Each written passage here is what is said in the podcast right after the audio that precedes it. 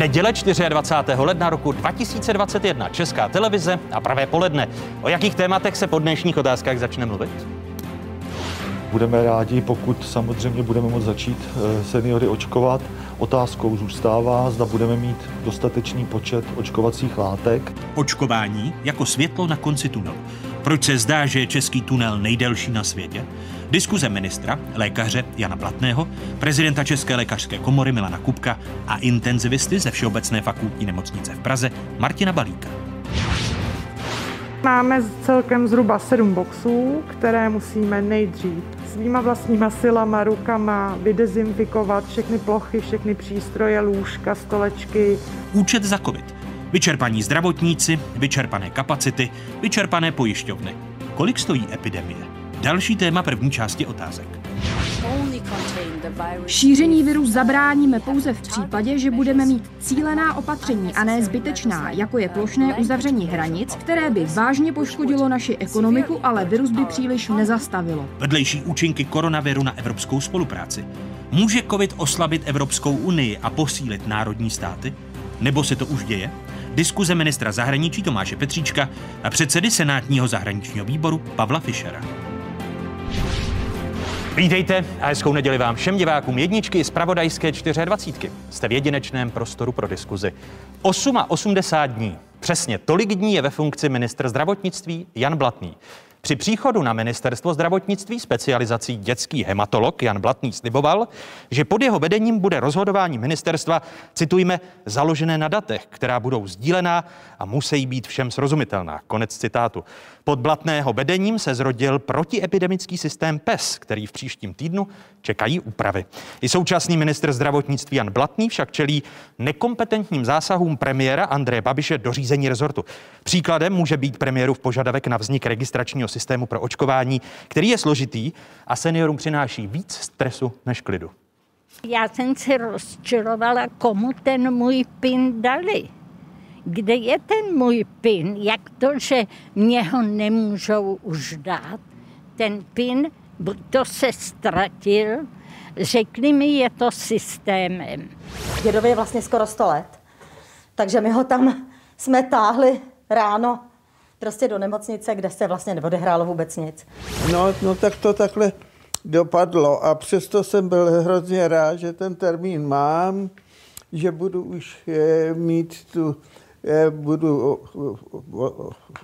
tu injekci dostanu, jenže to dost, dostalo všechno do skluzu. Registrační systém na očkování například nabídl volné termíny na očkování v zařízení, které o tom nevědělo a ani nemělo dostatek vakcín pro očkování veřejnosti. Prvními hosty otázek jsou avizovaní. Minister zdravotnictví, lékař Jan Blatný. Vítejte po druhé v otázkách, pane ministře, hezký dobrý den. Dobrý den. Mé pozvání přijal i prezident České lékařské komory Milan Kubek. Pane prezidente, vítejte. Dobrý den vám všem divákům. A hezké nedělní poledne přeji i zástupci přednosti pro intenzivní péči na klinice anesteziologie, resuscitace a intenzivní medicíny první lékařské fakulty Univerzity Karlovy a Všeobecné fakultní nemocnice v Praze Martinu Balíkovi. Vítejte, hezký dobrý den. Dobrý den, děkuji za pozvání. Pane ministře, jak bylo řečeno, 8 a 80 dní jste ve funkci ministra zdravotnictví. Existovaly během těch 88 dní okamžiky, kdy jste měl chuť to vzdát? Podle toho, co bývá často zavedeno, mám vlastně ještě 12 dní nahájení, takže mm, eh, je to trošku jinak, ale já si myslím, že se snažím celý život dělat věci tak, abych jich nelitoval. Takže jsem nelitoval, nelituji a, a nemám důvod ani touhu utíkat. Který okamžik byl, řekněme, pro vás nejvíce skličující za těch 88 dní? Já si myslím, že to, co mě nejvíc mrzí, je, jak jsme k sobě nesmírně kritičtí. Jak často svoje úspěchy převracíme v neúspěchy, jak často mluvíme o tom, jak všude jinde je to skvělé a u nás je to špatné, aniž bychom si uvědomovali, co všechno sami pro sebe děláme a že to děláme dobře. To mě na nás mrzí jako na národ, ale každý národ je nějaký. A kde je hranice mezi tím, že se člověk příliš eh, sebebičuje a mezi lakováním na růžovo? Protože o tom bude řeč. Uh, ta je asi v každém z nás někde jinde, ale já si myslím, že, a to je to, co jste řekl tím citátem, snažím se, aby všechno, co děláme, abychom měli podpořeno nějakou evidenci, nějakými daty. A, a neexistuje určitě, okamžik, kdy jste lidově řečeno ulétl? Uh, Já Nebo o něm nevíte? Nevím o něm. Nevíte o něm? To budou hodnotit určitě, moji práci budou hodnotit a s odstupem času. A to si myslím, že je podstatné jiní. Já vám jeden okamžik, dovolíte-li, připomenu. Stal se ve čtvrtek. Citoval jsem v úvodu vaše slova, kdy jste uh-huh. se ujímal úřadu, že rozhodování ministerstva musí být založené na datech, která budou sdílená a musí být všem srozumitelná. A ve čtvrtek v poslanecké sněmovně jste pronášel tato slova. To ještě pominu, že i smrti se vykazují úplně jinak, ale i když my vykazujeme každého, kdo zemře i na autonehodu a má covid jako člověka, který zemřel na covid, tak v ten den máme kolem 150 mrtvých. V současnosti vykazují statistiky ministerstva zdravotnictví 15 369 úmrtí. Pane ministře, kolik úmrtí je na dopravní nehody? Já si myslím, že jsem tady vůbec neulet a že je to zase jenom jeden z těch, jedna z těch věcí, jakým se dá ke stejné informaci přistoupit z různých pohledů. My víme, že zhruba 30% ze smrtí, které vykazujeme, je jednoznačně spojeno s koronavirem. 10% kam patří například i ta autonehoda, je bez spojitosti s koronavirem, protože opravdu můžete zemřít na něco úplně jiného, včetně té citované autonehody a ve chvíli, kdy se dostanete do nemocnice, je vám provedeno určité vyšetření, třeba CT a podobně, ale předtím se udělá z nějakého jiného důvodu test na COVID a máte ho pozitivní, potom do té statistiky zapadnete a určitě jste nezemřel na COVID, zemřel jste opravdu kvůli té autonehodě. Ale to je malé procento, ale není to nepravda. A potom je 60%, kde ta pravděpodobnost je velká, ale není to jediný důvod. Vy máte koronavirus a kromu máte třeba nádorové onemocnění. Pane ministře, takže vy necítíte, když se vrátím těžkého. k těm vašim čtvrtečním slovům v poslanecké sněmovně, která jste zopakoval včera v rozhovoru pro televizi Nova, že to je bagatelizace těch Ne, umrtí. žádné- Vy necítíte potřebu se veřejnosti omluvit? Ne, to v žádném případě. To v žádném případě a nemyslím si, že se jedná o nějakou bagatelizaci a naopak vracím se k tomu, co jsem říkal, nebo co vy jste správně řekl na začátku, že chci, aby všechno bylo ověřeno e, na datech, která jsou opravdu reálná a proto je ustavena pod vedením pana náměstka Černého skupina, která se zaměřuje právě na těch 60%, kde ta pravděpodobnost je velmi vysoká, ale není jistá, aby ověřili zpětně z úmrtních listů, jak to opravdu je. Pane ministře, ale když se člověk podívá do těch statistik, když vy necítíte potřebu se za ta čtvrteční slova omlouvat, což mě překvapuje, tak v dokumentaci ministerstva při výkazech těch 15 tisíc, bezmála 400 úmrtí, která máme k dnešnímu dni, tak se píše, že statistiky berou v úvahu, cituji, úmrtí v důsledku klinicky odpovídajícího onemocnění u osoby s potvrzenou nebo pravděpodobnou nákazou původcem COVID-19, pokud není přítomna jiná příčina umrtí, která s COVID-19 nesouvisí, například úraz. Teď přece lidé, kteří zemřou při dopravních nehodách, nejsou testováni na COVID. Ne všichni. Ale ve chvíli, kdy jste přijat, já bych se nerad úplně jako mm, soustředil jenom tady na tuto věc. Já jenom říkám, že metodiky, tak jak jsou nastaveny, eh, jsou jedna věc a druhá věc je, že v současné době my nevykazujeme jako země lidi, kteří zemřeli na COVID jako takový. My vykazujeme a každá země to dělá trošku jinak a to potom dává velice do do, do problému srovnání mezi jednotlivými zeměmi. My vykazujeme úmrtí u osob, která v době úmrtí byly, byly pozitivní na koronavirus. Tak to je. Ale když se vrátíte ke slovům, která jste uh, dal veřejnosti a k tomu slibu, když jste se před 88 dny ujímal funkce, tak eh, bagatelizace a spochybňování těch statistik i těmi vašimi slovy hmm. přece z vás může činit dezinformátora. Ne, v žádném případě. To, to, k tomu se musím docela důrazně ohradit, korektně, ale důrazně. Nejedná se o bagatelizaci a nejedná se o dezinformaci. Víc vám k tomu teď neřeknu. Pane prezidente Kupku, jak vnímáte ta slova, že v těch statistikách jsou eh, započteny i osoby, eh, které eh, zemřely při dopravních nehodách a tudíž, že Česká republika vykazuje příliš mnoho mrtvých při srovnání s jinými zeměmi, protože jsme, řečeno slovy pana ministra, příliš poctiví.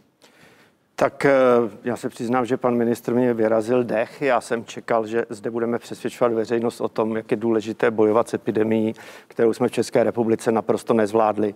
15 tisíc mrtvých, to je národní tragédie, která nemá v naší novodobé historii obdoby, ale pokud, pane ministře, budete neustále eh, lakovat věci na růžovo.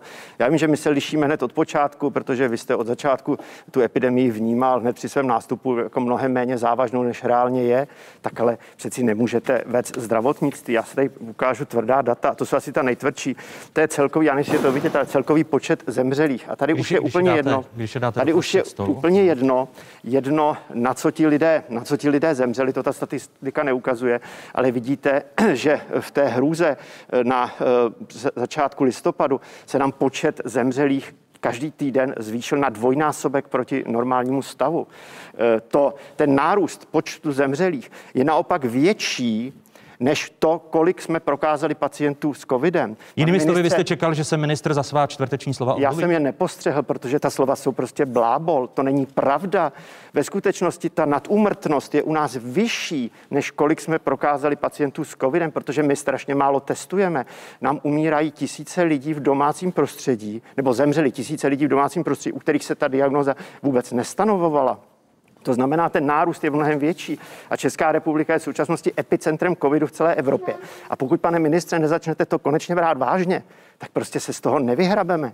Prostě Ale my jsme tu nejsme- epidemii nejsme nezvládli. Vůbec v rozporu. Ještě Já se vůbec podívejte ne, na to. neznevažuji e, úmrtí na koronavirus. Já jenom říkám, a prosím, jako abychom si to řekli úplně jasně, já jenom říkám, že jakým způsobem ta data vznikají a jsou vysoká, určitě, ano. ale není to ani tak, že by jsme na tom ano. byli nejhůř, ani tak, že by se to mělo na druhou stranu nějak podceňovat. Já jenom se snažím, abychom to odpolitizovali a odstranili ano. emoce, abychom se bavili jenom o konkrétních datech a já vám tady ukážu úplně krásný jiný obrázek. Dáte si tam fatality rate a Německo bude mít 5,6 nebo kolik a my budeme mít 1,5. Takže já vám Pane klidně ministře, dokážu jakýkoliv pane, pane ministře, já nejsem hlupák. Takhle můžete mluvit ne. možná v poslanecké sněmovně, ale já nejsem hlupák. To znamená, tady je podíl zemřelých na COVID, na všech zemřelých za loňský rok. Nejsou to úplná data. Nemáme konec roku. Ani my, ani Němci. V Německu pacienti na COVID tvoří 3,9% zemřelých všech. U nás 8,1% všech zemřelých. Ale celková nadúmrtnost v Německu je 3% u nás 12,6. To znamená, zatímco Němci vykazují ve skutečnosti zemřelých na COVID víc, než jakou mají nadúmrtnost, tak my řadu těch pacientů, a vidíte, že to jsou velký rozdíl, mezi 8 a 12 je obrovský rozdíl, my vůbec nevykazujeme Pane- jako COVID pozitivní. To znamená, máme-li se někam dostat a máme-li prostě tuhle zemi vytáhnout z toho průšvihu, Tak nesmíme jsme, strašit a musíme tak se... nesmíme musíme lhát, se, pane ministře. To s váma souhlasím. Ano, tak to vidíte, tak si velmi podejme přesně. ruku, že Tak, přestaneme lhát, Přestaneme lhát. a vy přestanete Tak. lakovat věci na Ne, A růžovo. vy přestanete strašit. Pa, No, ale tohle pa, pane docente, eh, vy jste se zatím ke slovu nedostal. Je, je na místě eh, tvrdit, že ty tuzemské statistiky jsou příliš přísné a že při srovnání s jinými zeměmi jsme tedy horší jenom opticky, protože například v těch statistikách jsou i zemřelí na dopravní nehody?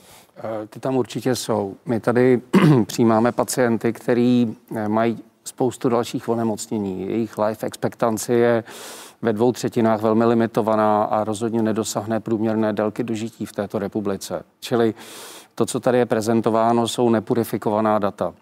My tady v podstatě máme velice podobné výsledky jako evropský průměr. My tady máme 14 tisíc mrtvých, nebo 15, což je samozřejmě tragédie. Není to španělská chřipka z 20. let nebo před 100 lety, ale když to přepočteme na populaci České republiky, tak Francie má skoro 80 tisíc, Španělsko 60 tisíc a můžeme takhle kalkulovat dál a zjistíme, že jsme úplně na tom stejně jako všude jinde. Ta mortality rate je skutečně 1,6%, což je nižší evropský průměr. Jo. Čili tady ty přepočty, ty nárůsty, jsou často vytahovány a přepočítávány na časový úsek z listopadu, jo, kdy skutečně ten nárůst v listopadu a v prosinci je malér a je to tragédie. Já tady souhlasím s doktorem Kupkem. Ale neměli bychom to vytrhávat z kontextu celých těch deseti měsíců, kdy se tady koupeme v koronaviru. Čili eh, já bych chtěl, aby ty data byly očištěná. Pracuje na tom ÚZIS. Ty poslední výstupy byly z konce listopadu, kde skutečně dvě třetiny těch lidí jsou závažně a tragicky nemocní a COVID si je prostě vybral. A to jsou pacienti, který a to k tomu se dostaneme potom v debatě o vakcinaci, jsou cílová skupina pro nás, aby jsme toto číslo snížili a snažili se je chránit. Čili v tom může být i ta autonehoda. Je to nadsázka, ta autonehoda. No ale je otázka, Ale- jestli tato slova má používat ministr zdravotnictví, eh, který eh, čelí i tomu, že část veřejnosti v čele s bývalým prezidentem tu nemoc zlehčuje a považuje ji za přehnanou, respektive reakci na ní za ale, ale to já si myslím, že takový přístup já opravdu nemám. Já jenom, a to bylo vytrženo z kontextu i tehdy, já, a myslím si, že jsem se konec konců s panem poslancem Michálkem potom o tom ještě pobavil, já jenom jsem nadsázkou skorigoval to, co bylo vlastně také použito v nadsázce, protože tak, jak řekl pan docent, jako vytrhnout nějakou statistiku z jejího kontextu je zavádějící. A já jsem řekl na začátku, i když jsem nastupoval do té funkce, že za svůj hlavní cíl Chci, aby se lidé přestali bát, aby začali fungovat tak, jak mají, což není zlehčování. Ale na jednu stranu je chybou něco podceňovat a na tom já si stojím pořád. Na druhou stranu jako vyvolávat strach extrémní je paralizující. Ale my musíme ministře, najít situaci, nějakou... což přiznal i pan docent, a to je snad schoda vás třech u stolu, že listopad, prosinec a možná i leden budou těmi nejhoršími měsíci, kdy Česká republika tu no. pandemii nescela zvládá. A je docela možné, že to úplně stejně anebo s měsíčním spožděním bude takto vypadat i v Německu. Já, já ty data proto svědčí. Já jenom bych se připojil k tomu, co řekl pan docent.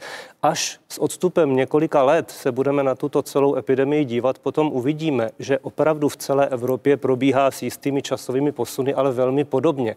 Takže ani se nekamenujme, ani to nezlehčujme. V tom já s vámi souhlasím. Ano, vy jste chtěli. Jestli můžu, já mám zase vždycky rád fakta radši než dojmy. Tady vidíte počet nově diagnostikovaných případů, eh, přepočteno na počet obyvatel. Ta červená hrůza, to je Česká republika. Tady je druhá vlna, přelom tedy listopadu, října. Tady jsme docházeli k poklesu. Tady je ta chyba, kterou jste, pane ministře, udělal. To je to rozvolnění na začátku prosince. A já jsem vás tehdy varoval a říkal jsem, že za každý den, který budou otevřené hospody, o který budou otevřené kadeřnictví, fit centra, zaplatíme jednak tisíci mrtvých a jednak tím, že za každý den několik dní budeme na jaře zase v karanténě a v zimě. A srovnání tady tyhle ty malé čárky, tohle je průměr Evropské unie a tady dole je sousední Německo. A pak se divte, že se na nás Němci už dívají jako na prašivý, že nám zavírají hranice, protože se nás prostě bojí. A k vám, pane primáři, já rozumím, vy jste podřízený pana ministra, tak nemůžete jak si říkat, co si myslíte. Ale já jsem hovořil o celoročních datech. Kdyby jsme vytrhli ten podzim, to je skutečně katastrofa, protože zatímco na jaře naše vláda, a já jsem opakovaně za to vládě děkoval, reagovala velmi rychle možná intuitivně, ale velmi rychle, velmi razantně. A my jsme tu jarní vlnu, na rozdíl od té Itálie třeba nebo Španělska, sledovali víceméně jenom v televizi. Na rozdíl od podzimní vlny, kdy nás jsme draze zaplatili za to, že politici neměli odvahu přijmout protiepidemická opatření před eh, těmi krajskými a senátními volbami. První chyba. Za druhé, když se ukázalo koncem října, že ta opatření přijatá tehdy profesorem Primulou mají určitou sílu a naštěstí jsou schopna zbrzdit ten nárůst epidemie a oploštit tu křivku tak, že se zdravotnictví nezahltí a nezhroutí, tak ale zároveň se ukázalo, že ta brzdící křivka ten pokles těch nových případů bude strašně pozvolný. A my jsme navrhovali jako lékařská komora, zatáhněme za záchrannou brzdu, vydržme dva, tři týdny v přísné karanténě a dostaňme epidemii pod kontrolu, aby mohlo začít fungovat trasování pacientů, e a podobně. To se nestalo. Vláda místo zatažení za záchrannou brzdu zvolila taktiku pozvolného přibrzďování. Ta jistě také mohla vést k cíli, ovšem za cenu většího počtu mrtvých a větších ekonomických ztrát. Ale... Co byste dělal teď s tím stavem? My jsme přesně v tomhle momentě jsme teďko. Přesně v tomhle momentě. My teď musíme zatáhnout za záchrannou brzdu. Že byste na 14 dnů zavřel celou zemi? Ano, na 14 dnů, na 3 týdny zavřít, zavřít včetně továren, které jsou možné, otevřít továrny za podmínky, že se bude opakovaně antigenně testovat v nich, vůbec neuvažovat o nějakém otevírání škol bez zase těch antigenních testů. Prostě dostat tu epidemii pod kontrolu, protože my jako zdravotnictví bojujeme s nezvládnutou epidemí. Ale my musíme tu epidemii nějakým způsobem zvládnout, aby se nám pořád nemnožili mrtví po tisících a aby se ti lidé toho očkování prostě dožili. Pane docente Balíku, je na místě teď na 14 dnů a bylo by to efektivnější, když se podíváte na to postupné zavírání, pak postupné rozvolňování a ty dvě vlny, které tady máme od října? A já tady teda jednak, já vždycky říkám, co si myslím, to si vyprošuju. A e, tadyhle ta exponenciála, kterou tady vidíme, samozřejmě jsou pozitivity a naštěstí tahle ta křivka nebyla nijak které následována těmi těžkými případy. Já už jsem tady několikrát i během roku loňského říkal, že ty eh, závažné, ty závažní pacienti, ty nekopírují exponenciálu, je to spíš taková saturační, oploštěná až lineární křivka, která pokud to dáme, tak si myslím, že eh, se dá zvládnout. Čili... Není, není tedy na místě zavírat teď já, 14 dnů republiku? Já jako si myslím, že ta republika už je zavřená dost. A, a myslím si, že tady naprosto tragicky eh, trpíme určitými extrémy eh, zavírání a otvírání a zavírání a otvírání.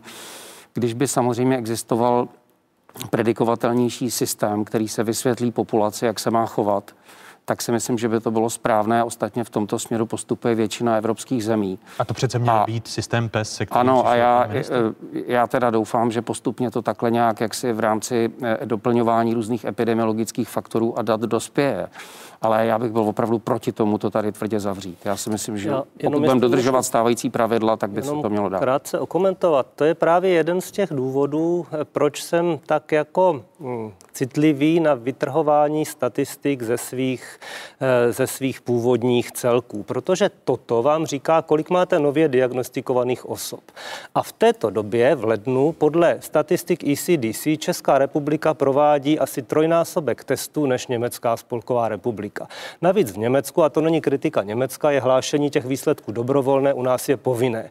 Takže když si vydělíte tento počet těch necelých 1200 třemi, no tak se dostanete přesně na těch 400 a to je ten evropský průměr. Takže kdybychom dělali jenom třetiny těch testů, tak máme prostě jenom třetinu zachycených. Nejlépe na tom bude Belgie, která nebude testovat nikoho, tak ti budou úplně dole, ale to přece není jakoby pravda. Pane ministře, já jenom ještě ano. dopovím k tomu, že ten protiepidemický systém se nadále kultivuje tak, jak jsme slíbili slíbili a v současné době opravdu se dostáváme do rozevírání nůžek, kde na jedné straně je počet nově diagnostikovaných pacientů, ale na druhé straně je zátěž nemocnic a ta zátěž nemocnic se teď stává naprosto kritickou. Proto je do toho zakomponováno a teď se o tom mluví, mělo by to platit od prvního druhý a bude to tak, jenom se dolaďují nějaké technické drobnosti, že opravdu nebude možno přejít do jakéhokoliv nižšího stupně oproti tomu stávajícímu, dokud nebude v nemocnici, dokud bude v nemocnici ležet více než 3000 osob a na jednotkách intenzivních péče více než 450 tisíc osob. Je do toho zakomponována i ta incidence, o které jsme zde mluvili, takže já si myslím, že naopak to postupuje jako docela řízeně, docela dobře. Promiňte, a já pane, jenom, pane jenom ministře, úplně poslední ano. věc, jestli můžu. Ono jako mít taková ta řešení, která jsou rychlá a často e, pro někoho líbivá, já tomu úplně rozumím. Kdybych byl v jiné pozici, tak bych je třeba respektoval. Ale já musím zastupovat obě dvě části těch lidí. I zdravotníky, i ty, kteří jsou nemocní a leží v nemocnicích, ale i zbytek té populace. To znamená, já musím najít ve spolupráci s celou vládou, protože to není moje rozhodnutí. Na tom pracují desítky lidí a mnoho rezortů, ale musíme vybalancovat to, abychom se chovali dostatečně zodpovědně k nemoci a přitom nezničili životy těch ostatních ostatních lidí. Ale i kdybych vám namítl v souvislosti s tou 14-denní úplnou karanténou, eh, že příklad Izraele ukazuje, že to uvolnění pak může být větší, zatímco my jsme... Izraeli mají třetí lockdown. Vždycky to celé jakože zavřou a stejně se jim to zase vrátí. Z tohoto pohledu pro mě Izrael rozhodně není důvodem, proč bychom měli u nás všechno zavírat, protože to je přesně to, o čem mluvíte. Uděláte obrovský lockdown a stejně se to vrátí. Je to biologický proces, který my se můžeme snažit nějak ovlivnit. Dělejme proto společně úplně všechno všechno, ale nemyslíme si, že ho zastavíme. Pane prezidente? Já prostě s touhletou uh, taktikou, jak si uh, určitým způsobem řízeného promořování divokého populace, kdy u nás máme asi 950 tisíc prokázaných případů, odhaduje se, že 2 až 3 miliony lidí tu nemoc prodělalo. Má to samozřejmě závažné dopady na zdravotní stav populace, mně to přijde naprosto nehumánní a prostě lékaři by neměli podporovat tuto strategii. Za další s vámi nesouhlasím s tím, byste znovu zopakoval už dávno vyvrácenou tezi o tom, že řešíme dilema, buď zdraví nebo ekonomika. Ale to není dilema. Nemůžete mít nemocné lidi a fungující ekonomiku. Prostě dokud nám budou lidé umírat po tisících, tak ekonomika fungovat prostě nebude. A ten stav bude jenom prostě protrahovaná agonie. Samozřejmě lidé čím dál tím méně věří vládě a já se jim prostě nedivím. Vláda vždycky něco slíbí, pak to neudělá a tak dále. Je mnohem jednodušší a efektivnější, prostě skutečně tvrdá opatření, která trvají kratší dobu a dostat tu epidemii pod kontrol. Proč nevěříte na trasování, cílené testování. No ale musíme tomu nejdřív udělat podmínky, to znamená, ten počet těch celkových případů se musí dostat do takové množství, aby to bylo zvládnutelné. Pojďme, a podívejme ještě těm pane prezidente, ano. Víte, aby jsme říkali, kde jsme. Zase, Začátek září. V nemocnicích leželo 197 lidí, z toho 50 v těžkém stavu. Rozjetá epidemie, nezvládnutý stav, dostáváme se na vrchol 6. listopadu 8200, z toho 12 těžce nemocní. Potom pozvolný pokles a tady přichází vaše chyba, to rozvolnění na začátku prosince. V situaci, kdy v nemocnicích leželo 4,5 tisíce lidí, z toho více, téměř 600 v těžkém stavu. Nemocnice byly úplně zahlcené a zdravotnictví nemělo šanci si sebe menším způsobem oddechnout. Jako armáda, která ještě nedobojovala tu podzimní bitu, tak už jste nás zase svojí nezodpovědností nahnali do bitvy další. A podívejte se, kde jsme a jak rychle jsme se tam dostali. Zase máme 7200, ale ještě co je důležitější.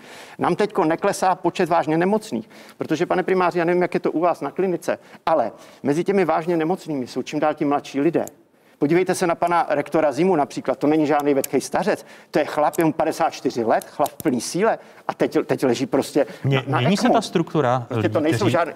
Tady se na- prostě ano. lakuje veřejnosti, se tady pořád říká. a Mě, jednak je to nehumánní říkat, že na starých lidech nezáleží, ale... To nikdo neříká. Pardon. No ne, teda, je to v prosím, takovém tom pozor. podtextu, že prostě To umírají není v jenom žádném staří, A to pan primář to říká, že lidé, kteří stejně nemají žádnou perspektivu dlouhou a tak To dále. tak pan jste primář neřekl. To jsem, já jsem řekl, že v tom čísle samozřejmě Hmm. té covid pozitivity je řada lidí, kteří mají před sebou měsíce až týdny života. No jasně, ale odborníci... Ale je to na- na tragédie, ty lidi, ty odborníci na lidi. demografii spočítali, že už jsme jako společnost ztratili více než 100 tisíc let života. My jsme Protože ztratili, prostě mezi těmi, mezi dovolíte- těmi, mezi těmi uh, mrtvými, kromě těch stařečků a stařenek, o kterých vy mluvíte, jsou právě také lidé v plné síle. To jsou padesátníci, šedesátníci, kteří před sebou měli 20, 30 let života a ten covid je prostě dostal do těchto těch statistik mrtvých. Můžeme- a mým cílem, dovolením, pane mým cílem je, aby prostě tady tyhle ty statistiky, aby prostě nebyly, aby se nemocnice mohly zase věnovat normálnímu léčení, protože ještě další věci třeba si uvědomit. Čím déle bude ta krize trvat,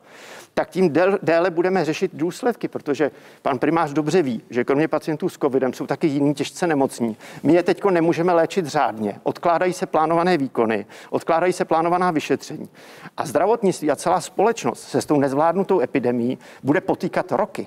Tak eh, reakce Takže pana já jenom ano. teda budu reagovat konkrétně. Vy tady eh, prezentujete samozřejmě Years of Life Lost, který jste spočítali s dožitím těch lidí na průměrnou délku života v České republice. My tvrdíme, že z analýzy dat dvě třetiny těch lidí vůbec nemají šanci na tento věkový limit dosáhnout, čili vaše Years of Life Lost jsou podstatně nižší.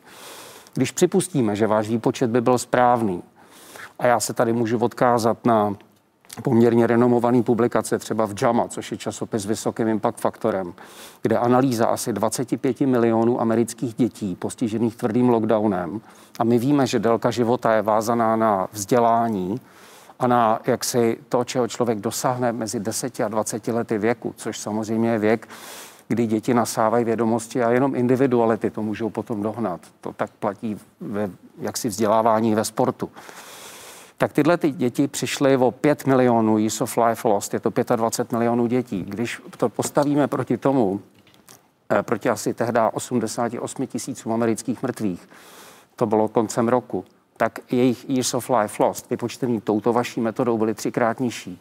Čili i když tam připustíme, že kdyby ty školy byly otevřené, tak a ta ten COVID-19 by ty lidi zabíjel víc, tak pořád je tam bohužel mnohem více ztraceného života u mladé generace postižené tvrdým lockdownem a to rozdíl asi 1,5 milionu let v případě Spojených států amerických. Pane docente, eh, může, ne, ne, s dovolením, pane prezidente. Eh, Když se podíváte dnes na ta aktuální data, počet hospitalizovaných eh, s covidem v sobotu poprvé od začátku ledna klesl pod 6 tisíc. V nemocnicích je s koronavirem tedy 5741 pacientů, z toho 1050 z nich ve vážném stavu. Mění se z toho vašeho pohledu struktura těch, kteří jsou ve vážném stavu, když tady pan prezident Kubek říká, že zasahuje ten vážný stav i nižší věkové skupiny? To je, můj problém je ten, že my tady nemáme benchmarking intenzivní péče a nemáme statistiky intenzivní péče. Co, to, co já dělám, je koukám do švédského registru, koukám do ICNARC, do britských registrů, hlavně z té druhé vlny, kdy Británie už měla epidemiologická opatření a samozřejmě přirozeně hledám, aby moje výsledky byly ve srovnání s jinými světovými ECMO centry v rámci třeba Euro-ELSO, kde my na Karláku fungujeme, eh, srovnatelná a taky s jinými centry intenzivní péče. Myslím si, že pořád máme věkový medián v okolo 61 let, ale je to proto, že my k nám dostáváme ty nejtěžší pacienty, pro který si jezdíme po republice a vlastně na mimotělním plicích a mimotělním srdci v kombinaci si je stahujeme k nám. Čili já myslím z toho, co vím, mohu připustit, že ten věk teďka je někde okolo lehce na 60 let, ale pořád je tam určitý procento lidí, řekněme 10-14% třeba přes 80 let. Čili je možné, že tady dochází k mírnému poklesu, ale není to natolik významné, aby jsme si řekli, že skutečně teď máme samý mladí lidi. Jo. Eh, když se podíváme na onu e, protiepidemickou statistiku PES nebo onu, onu tabulku, pane ministře, není chybou, že jste byl málo důrazný a že e, tím, že nový PES má vstoupit v platnost 1. února, že ho vláda neprojednala v pátek a čekáme na pondělní zasedání. Kdy ho zveřejníte? Já znovu si říkám, ne, opravdu toto není chyba. Ta vláda, která byla v pátek, byla mimořádná, týkala se, týkala se vyhlášení nouzového, prodloužení nouzového stavu a toto je věc, která se nesmí uspěchat. Kolegové správně chtěli ještě delší dobu na to projednání, takže se o tom budeme bavit v pondělí, v úterý to bude projednáno na vládě pro zdravotní rizika a pořád se vejdeme velice dobře a i s předstihem do toho termínu prvního, druhý. A já, ten systém bude schválen až ve středu? A, a já... Promiňte, kdy, kdy ten systém eh, Ten bude systém schválen? bude schválen eh, v, v úterý bude představen, v pondělí bude schválen vládou, v úterý bude představen a pravděpodobně bude následně představen i veřejnosti. Ale znovu říkám, plány, aby platil od prvního druhý a je to, o čem se bavíme, to podstatné, protože opravdu se dostáváme do situace, která je složitější než na jaře, složitější než na podzim, kde ty nemocnice opravdu jsou plné a jakékoliv zakolísání nebo jakákoliv vlnečka v uvozovkách by znamenala okamžité přetečení toho systému a je to důvod, proč a na tom já budu, eh, budu jednoznačně trvat, dokud opravdu nebudou eh, nemocnice prázdné tak, jak si přejeme, tak není řeč o žádném dalším zásadním uvolňování. V tom se Čemu říkáte prázdné, prázdné nemocnice? To je ta hranice tisíc, která bude v novém psu? Tři tisíce na to, abychom vůbec mohli uvažovat o tom, že se posuneme ze stupně číslo 5 do stupně číslo 4. Dva tisíce, abychom mohli uvažovat o tom, že se posuneme ze stupně číslo 4 do stupně číslo 3. Protože ten skorovací systém, ten vám říká něco o tom, co se děje v populaci. A ten systém a, a, a ta informace o tom počtu v těch nemocnicích vám říká, jak je vysycen systém zdravotní péče. A my si opravdu teď, a v tom se asi zhodneme všichni, nemůžeme dovolit ho znovu přetěžovat. My musíme dosáhnout toho, aby se opravdu výrazně ty nemocnice vyprázdnily, aby mohly, aby mohly reagovat na případnou změnu, zvláště když uvažujeme o tom, že se Evropou šíří mutace viru, která může fungovat. Kdy myslíte, že se kapacita rychleji. v nemocnicích dostane na 3 tisíce, 2 tisíce a pak na tisícovku. Podle, podle údajů, které máme z našich databází a z ÚZISu, a zde bych jenom rád vyzdvihl to, že opravdu máme jako skvělé odborníky, konec konců tento měsíc se ÚZIS dostal eh, do dvacítky nejprestižnějších organizací, které se touto problematikou eh, zabývají. Byl tam pozván, ani se tam nemusel hlásit kolegové, tam byli pozváni i za pomoci našeho mezinárodního odboru se toto podařilo, patří tam třeba Kochův institut a podobně, takže data si myslím, že máme velice kvalitní. A podle těchto údajů z toho jasně vyplývá, že se nedá předpokládat pokles rychlejší než zhruba 1200 za týden. To znamená, jestli se potřebujeme dostat dolů o více než 3000, potom počítejme, že jsou to tři týdny. Tedy do konce února eh, bychom mohli být na třech tisícovkách pacientů v nemocnicích do poloviny února, protože, to, protože teď ještě tento týden, takže do, do, do poloviny února nejdřív. Eh, nejdřív. Vy, vy zároveň jste pod eh, tlakem, politickým tlakem i KSČM, protože do 14. února, tedy kdy vy očekáváte, že na tři tisíce pacientů v nemocnicích se dostaneme do konce, nejdříve do konce nouzového stavu, který je teď schválen. Protože 14. února je termín, kdy Česká republika bude podle schváleného nouzového stavu v poslanecké sněmovně. Komunisti si před hlasováním o nouzovém stavu kladli podmínku, eh, která se týkala ku příkladu širšího otevření škol a provozu zimních středisek i ubytovacích služeb, které teď kvůli vládním protikoronavirovým restrikcím nefungují a chci, aby bylo uloženo předložit ministru školství podmínky, za kterých by se vrátili eh, děti eh, toho prvního stupně základních škol do, do lavic nejpozději na začátku února. A myslím si, že je správné, aby místo chaosu na těch horách platil nějaký řád. To znamená, že eh, hygienické stanice předloží provozní řády, změněné provozní řády těch lyžařských středisek a provozovatelé je budou dodržovat. Zazněla ve čtvrtek podmínka komunistů. Pane ministře, vy počítáte s tím, že v příštím týdnu oznámíte, že se od 1. února vrací do škol všichni žáci eh, prvního stupně? Upřímně řečeno ne. Já jsem řekl kolegům z komunistické strany eh, a i ostatním, že toto, k tomuto by mohlo dojít v případě, že to umožní epidemická situace. Jestliže to neumožní, a já si opravdu myslím, že to neumožní, tak eh, úplné otevření prvního stupně je z mého pohledu velmi málo pravděpodobné, ale věřím, a takhle jsme se i s kolegy eh, z této strany bavili, že to pochopí. Oni, oni nebudou určitě tlačit na to, aby se něco stalo ve chvíli, kdy nelze, kdy to, kdy to prostě není možné, kdy to ta epidemická situace neumožňuje. Takže, kdy myslíte tedy, že se vrátí uh, do škol já... studenti devátých tříd, které čekají přijímací zkoušky na střední školu a e, studenti. E, Myslím si, že právě studenti devátých ročníků a studenti maturit tam ta šance reálná je. Oni to navíc, od 1. února. Od 1. února. Oni to navíc nejvíc potřebují. Je to poměrně malý počet lidí. Ale neumím si představit, že by se uvedlo do chodu e, nějakých 300 tisíc dětí, dalších druhá, třetí, čtvrtá, pátá, nebo třetí, čtvrtá, pátá třída s tím 200 tisíc jejich rodičů, kteří je někam odvádějí, takže půl milionu lidí. Na to se nedomnívám, že ta epidemická situace bude v tu dobu zralá. Takže... A tato skupina, eh, to znamená děti na základních školách, tato skupina se podle vás vrátí kdy eh, do škol? Až se dostanou ta čísla pod 3 tisíce pacientů v nemocnicích? Eh, tak, jak je to teď nastaveno v tom systému, tak by to tak bylo a opravdu, eh, opravdu věřím, že i všichni kolegové toto tak pochopí, protože to není nějaká zlá vůle. To je opravdu snaha zabránit tomu, aby se ten systém znovu přetížil. A já si hlavně myslím, že to, co je naprosto zásadní, a tam se myslím zhodnu i s opozicí v podstatě napříč celým s politickým spektrem i s koalicí, je, že je potřeba urychleně připravit zákon, kterému třeba v Německu říkají já teď budu parafrázovat zákon o epidemickém stavu, jak mě informoval pan minister Špán, který umožní toto řešení, aniž bychom každý dva nebo tři týdny museli žádat o nouzový stav, protože souhlasím tady s řadou hlasů, které říkají, že krizový zákon a nouzový stav je v principu postaven na něco jiného, vlastně na fůzovkách válečné nebezpečí. Ale vy jste jako vláda zatím nepředložila tak, takový zákon? Eh, je na něm, já jsem zadal, já jsem, no to je to, co říkám, že je nezbytně nutné urychlit a na tom budu spolupracovat rád úplně se všemi a ta spolupráce byla minulý týden nebo tento týden eh, započatá. A kdy myslíte, že ten zákon projednáte na vládě? Uh, já vám teď neřeknu datum, protože... No když na to tlačíte, tak no, asi tak máte nějaké v řádu ně, v, chtěl bych, aby, aby, byl, aby byl velice dobře připraven v průběhu tohoto stávajícího nouzového stavu. Ideálně, aby se dostal do vlády předtím, než než bude ukončen stávající nouzový stav. A vy počítáte s tím, že e, předložíte poslanecké sněmovně do toho 14.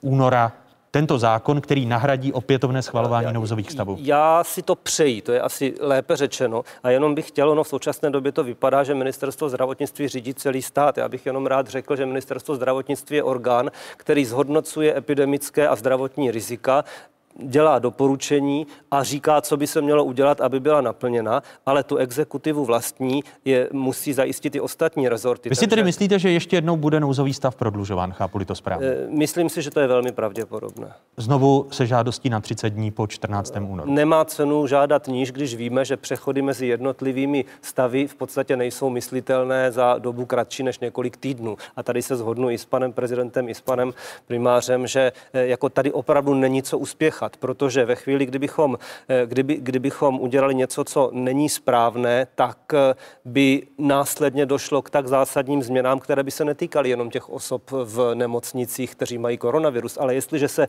a já jsem to říkal, a to bylo to stejné i v poslanecké sněmovně, takže si myslím, že opravdu se snažím eh, jako hodnotit to objektivně. Ve chvíli, kdy ten systém skolabuje, tak se nebude týkat těch, kdo mají koronavirus, ale bude se týkat všech. Nebude místo pro lidi s infarktem, nebude místo pro lidi s rakovinou, jednou nebude místo pro lidi třeba i po té autonehodě. Takže z tohoto pohledu je potřeba zajistit všechno pro to, aby nemocnice opět měly dostatečnou kapacitu a aby se nestalo to, co by jinak k čemuž jednoznačně dojde, že opravdu začne narůstat počet lidí, kteří neumírají na koronavirus, ale kteří umírají proto, že jim nemůžeme věnovat péči, protože se staráme jenom tomu, o koronavirus. K tomu se ještě dostaneme ve druhé hodině otázek. Pane docente, je tady oprávněný a, a logický ten tlak komunistů, který jsme sledovali v tomto týdnu, aby došlo k rozvolnění té situace v rámci horských středisek, aby se vrátili do škol všichni žáci eh, prvního stupně základních škol? No tak já odmítám být stotožňovaný s jakýmkoliv komunistickým návrhem, ale je třeba říct, že eh, my jsme země, která si zařízla svůj vzdělávací systém snad nejvíc celé Evropy, protože jistě víte, že ta distanční výuka moc nefunguje, asi tak do 16-17 let věku, kde si můžeme říkat, že funguje, ale ve skutečnosti to tak úplně není. A e, jsou země okolo nás, které vždycky úplně to poslední, co zavírají a co první otvírají, jsou školy. Jsou země velice konzervativní, kde školy byly zavřený až prakticky do úplného jaksi extrému, jako Irsko, otevřený, pardon, jako třeba Irsko nebo Švédsko, kde do prosince vlastně děti do 16 let chodili do školy všechny ty premisy, eh, proč zavírat školy, tak trošku padají ve světle toho, když si uvědomíte, že Švédsko mělo tento přístup a mají o 4 tisíce méně mrtvých než Česká republika. To by mi někdo měl třeba vysvětlit, jak to vlastně souvisí potom s těma školama, které oni tam měli otevřený. A, uh, a přijde bych... vám tedy logické, že nový PES bude reflektovat uh, otevření všech stupňů, jestli to chápu správně, pane ministře, všech stupňů základních škol, když se dostane počet lidí, kteří jsou v nemocnicích s COVID-19 pod 3 tisíce? Já bych tady chtěl apelovat na politiky a na pana ministra i na pana doktora, aby si uvědomili, že z této krize se dostaneme jenom přes vzdělání těch lidí a Eh, máme tady obrovský dluh vůči třeba poslední silný generaci, která tady vlastně od 70. let byla, té generace 2007 až 2009, to je druhý stupeň základní školy, který za poslední rok byli tři měsíce ve škole. A to jsou děti, které tou distanční výukou nesmírně trpí. No počkejte, ale pak tady máte postoj ministerstva školství, které, eh, když rektoři a učitelé požádají o to, aby vzhledem k té distanční výuce eh, se zrušily jarní prázdniny nebo dokonce letní prázdniny. Bude-li to možné, aby se děti vrátily do škol, tak stát zůstává hluchý. Já tady můžu jenom jako nemocniční praktik a lékař apelovat, aby se myslelo nejen na kolabující zdravotnictví, ale i na kolabující školství. A Pane prezidente Kupku. Eh, Děkuji za slovo. Já se vrátím nejdřív k tomu, co říkal pan primář už dřív, aby to nezapadlo. On přesně popsal to, že naše zdravotnictví je velmi kvalitní a že prostě díky obrovskému úsilí zdravotníků se nám daří ty následky té nezvládnuté epidemie nějakým způsobem zmenšovat.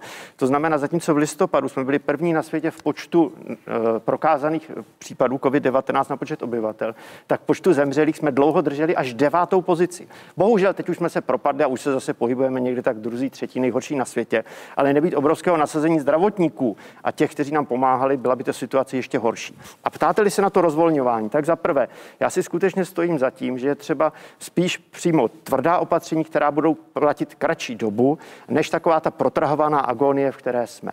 Zadále. Ministr s tím nepočítá a říká, že Izrael pro něj není vzorem. No, pro, pro mě je, teda například třeba v očkování stoprocentně. Ale pokud se podíváme na ta opatření, která platí, je paradoxní, že na podzim, kdy jsme v epidemické katastrofě, platila a dnes stále platí mnohem mírnější protiepidemická opatření než na jaře, když jsme tady vlastně žádnou epidemii díky rychlosti vlády vlastně ani neměli. Pak je třeba si uvědomit, že cokoliv rozvolním, musím někde jinde přitáhnout, nebo se mi automaticky začne zvyšovat mobilita lidí a zvyšovat počet kontaktů mezi nimi. A buď to mi epidemie začne zase znovu narůstat, nebo aspoň zpomalím ten pokles. Pane prezidente, podle, podle vás je ta hranice těch tří tisíc pacientů v nemocnicích pro návrat dětí do škol příliš vysoká? Já toto netroufám si posoudit. Já si myslím, že ty tři tisíce to je takové číslo jen tak nadhozené, nadhozené do větru, aby nějaké, nějaké bylo. To není opřené o, žádnou, o, o žádný reálný, reálný výzkum. Ale Co je potřeba udělat? chcete říct, že v tom psu nejsou data postavená nevím. na reálném výzkumu? Ale já nevím, proč zrovna tři tisíce, proč ne dva a půl nebo tři a půl, jo, nebo proč ne tisíc. Pan Ale ministře, jestli, já, ano, jestli to ano, pan ministr... Jenom pan ministr, dostane. pan ministr řekne... Toto, eh, toto pro- vychází z údajů z našich nemocnic, ze zátěže i ze zátěže jednotek intenzivních péče, intenzivní péče, protože víme, že přitom, když z těch zhruba 6-6,5 tisíce jednot, eh, lůžek intenzivní péče, které máme, a z těch asi 45 tisíc lůžek celkem akutní péče, které máme, bude dlouhodobě zabráno 2000 celkových lůžek a 450 lůžek JIP, tak je to něco, co ten systém udrží v chodu a bude moci poskytovat plnou péči i všem ostatním pacientům. Když to číslo bude větší, potom to možné nebude. Tady jenom odkaz na to, jakým způsobem ta současná opatření fungují. Pokles mobility je asi o 56% a k tomu, co říkal pan eh, primář, tak jenom pan docent, tak jenom řeknu, že souhlasím s tím a tak je to v tom zakomponováno, že při tom uvolňování opravdu škola bude první. Proto se posunuli i všechny ty ostatní věci, proto jsme se dohodli na tom, že jakmile bude možno uvolňovat, potom škola opravdu bude první. A ta změna v tom přístupu, který je teďka ještě trošku možná striktnější i k té škole, je dána zejména tím, že celá Evropa má obavu z nových mutací, které se opravdu mohou šířit rychleji. Takže to je ten důvod. A vy, vy máte, jenom záhy se dostane pan eh, doktor Kubek ke slovu, vy máte tu obavu také, eh, protože jsme slyšeli, že po vzoru Rakouska nebo Bavorska uvažuje i česká vláda o, o tom, aby se nosily nejméně respirátory FFP2 ve veřejných prostorách. Přijdete s tím jako s povinným krokem? V současné době je to velmi silné odborné doporučení a přijít s tím jako s odborným krokem můžeme až tehdy, až budeme stejně jako vláda třeba v Bavorsku nebo v Rakousku schopni eh, tyto pomůcky mezi lidi dostat za ceny nebo za, za podmínek, které jsou pro ně přijatelné. Nemá cenu dělat nařízení, která nejsou realizovatelná. Jak dlouho to podle vás Ale potrvá? eh, je tím pověřena skupina pod vedením eh, hlavní hygieničky, mají tady tohleto podat během tohoto týdne, takže já oč- tu informaci očekávám co nejdříve. Je to Myslíte, že ještě v únoru vláda nařídí povinné nošení respirátorů Eh, FFP2 ve veřejných prostorách? Z- Znovu říkám, eh, na toto vám neumím teď odpovědět, je ale snaha během tohoto týdne vědět, jestli to v České republice umíme zařídit tak, aby to bylo, aby to bylo akceptovatelné pro občany. O tom, že to je jednoznačně medicínsky oprávněný požadavek, o tom nemusíme diskutovat, zejména v hromadné dopravě. Takže se přikláníte k tomu, aby to bylo povinné. Pakliže to bude pro lidi eh, realizovatelné, pakliže to nebude znamenat, že si to nemohou dovolit, pak ano. A, a budeme to vědět do února. Věřím, že by to tak mělo být. Eh, Je tady na místě obava z těch nových mutací, pane docente? No tak jistě, tak tam nám zmutovaly dva glykoproteiny na tom spike proteinu vlastně toho, toho koronaviru, takže to, co tady očkujeme tou RNA vakcínou, bude brzdit nepochybně i tu novou mutaci, ale my ještě potřebujeme si to osahat, aby jsme měli jistotu, že dostatečně. Čili uh, jenom jestli k tomu můžu k těm rouškám, eh, my máme data, které ukazují, že tyhle ty třeba po domácku šitý dvojroušky vlastně krejou podobně jako FFP2 někde v rozmezí 28 až 85% takže není to úplně dogma, že, že musí mít každý respirátor. Podobně jako třeba když se porovnávalo u H1N1 šíření vlastně na odděleních intenzivní péče a porovnávaly se papírové ústenky, jako máte třeba vy z FFP2, tak to vyšlo prakticky stejně a, a chřipkový virus je o poznání menší než než, než koronavirus, i když teda... Je, Jinými slovy, vy byste nezaváděl povinné respirátory FFP2? já jsem na rozpacích. Já jako mám tady data, který, jak jsem teďka tady řekl, to můžou vyspochybnit, ale řekněme, že třeba německý model, kdy chceme mít všechno jaksi dokonalé a chceme se jaksi mm, dostat do situace, kdy lidi nebudou nosit špatně ušité roušky, jednovrstevné roušky, tak samozřejmě potom takový respirátor má větší význam. Ale eh, unifikovat to, co si lidi doma ušijou a to, co použijou, je strašně těžký. Tak proto já vidím ten německý to je přístup ten jako důvod, racionální. To je ten důvod, protože my víme, co to je FFP2 respirátor, ale nevíme, co to je po doma ušitá rouška. A, a tam toto opravdu kontrolovat nejsme schopni. Takže já souhlasím s tím, co říká eh, pan docent, ale eh, je to cesta jaksi na jistotu, když to řeknu úplně o Pane prezidente Kupku? Tak eh, samozřejmě z té britské mutace jde strach, protože je víc nakažlivá. Naštěstí snad probůh eh, způsobuje závažnější průběh nemoci a je citlivá na stávající očkování očkování, ale sama o sobě nám samozřejmě zvedne reprodukční číslo při stávajících protiepidemických opatřeních. Takže my musíme ta protiepidemická opatření nějakým způsobem zpřísnit, například tím, že lidé budou nosit skutečně fungující respirátory, budou je mít také správně nasazeny. A je jasné, anebo je dobře, že vláda tentokrát nevolí eh, tu taktiku z jara, kdy nařídila, ale nezařídila, protože na rozdíl od té roušky ten respirátor si doma nikdo asi sebešikovnější na koleni nespíchne. Ale já bych se vrátil k těm, k těm školám, totiž to je samozřejmě velmi důležité téma eh, školy. Mám tři děti, tak vím, co to je domácí výuka, ale nezatracoval bych ji tak. Myslím si, že školy v tom udělali obrovský pokrok. Ale aby jsme ty školy mohli otevřít, tak musíme zajistit to, že ty děti tam budou chodit zdravé. A když máme dostupné teď antigenní testy, máme dostupné testy, které ani nevyžadují ono šťourání v tom nosohltanu, které prostě se rodiče se toho bojí u dětí, tak prostě testujme plošně děti. Každé pondělí, když půjdou děti do školy, tak se jako první hodina se plošně otestují. Výsledek je během několika minut. Ten, kdo bude pozitivní, jde domů, dodělá se PCR test, jde se do izolace. Ten, který je negativní, ano, samozřejmě nemusí být skutečně negativní, protože ta citlivost těch testů není tak, eh, taková, ale je to rozhodně lepší než to, co děláme teď. To znamená, že neděláme vůbec nic. Když Počítá pustíme se- děti ano. do školy, pardon, to dokončím, a nepřipravíme podmínky pro to, aby ty školy mohly fungovat, tak za chvíli budeme zase tam, kde jsme byli. Totež se týká továren. Prostě já tady chci eh, jak si zpřísnit opatření proto, aby ta agonie netrvala tak strašně dlouho. To znamená, když se továrny prostě zavřou a řekne se, podmínkou jejich otevření je, že prostě zajistíte opakované testování všech zaměstnanců těmi antigenními testy jednou za pět dnů, pak může ta továrna fungovat. A za další Pardon, třeba... ale ty továrny na to jsou připraveny, pane prezidente, pokud by vláda Ano. zvýhodnila, eh, Ano. což vláda nedělá. A teď je důležité ano. říct to. Za prvé, nesmí se chtít, aby se to hradilo ze zdravotního pojištění. Pro boha, prosím vás, co všechno musí táhnout zdravotní pojišťovny, tak prostě stát tady vyhazuje stovky miliard korun, eh, tak prostě ať je zaplatí to testování prostě ze státního rozpočtu. Za další je třeba motivovat lidi, aby spolupracovali. Nám značná část lidí prostě nespolupracuje. Oni nehlásí ty rizikové kontakty. Vychází to tak, že máme asi 0,7 nebo 0,8 kontaktu. Prosím vás, to kdyby byla pravda, tak jsme národem lesních poustevníků je to úplně jinak. My musíme motivovat lidi a já jim rozumím, že ty lidé jsou ekonomicky strašně postižení.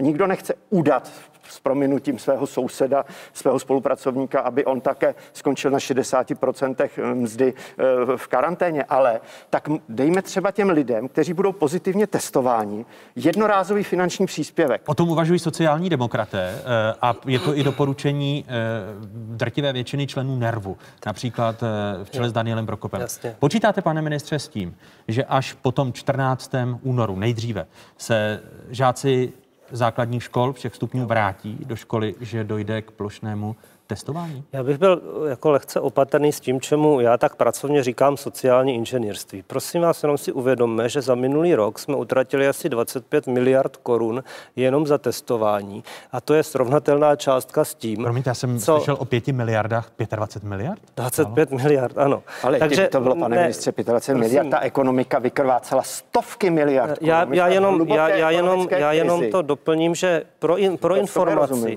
a ne, Vůbec. pro, jenom, jsou já tomu, úplně- já úplně tomu, já tomu rozumím. úplně jiných řádů a tohleto. ve chvíli, kdy eh, toto je částka stejná jako to, co jsme dali do takzvaných centrových léků za celý minulý rok, to jsou onkologičtí pacienti, vzácné choroby a všechno, tak si musíme uvědomit, že když zavřeme všechno a budeme všem dávat eh, peníze za cokoliv, tak kde pro boha ty peníze ten stát má vzít? Jako při vší úctě toto opravdu nejde a my tady musíme najít nějakou balanci. Já Vy tedy nejsem- nepočítáte s plošným já testováním, nejsem až se děti- zdravotnictví. Promiňte, až se teda děti ministr financí. Já jenom, kdyby to bylo prvních pět ročníků, tak je to asi 500 tisíc eh, dětí, které bychom museli každý týden testovat. 500, půl milionu lidí každý týden testovat.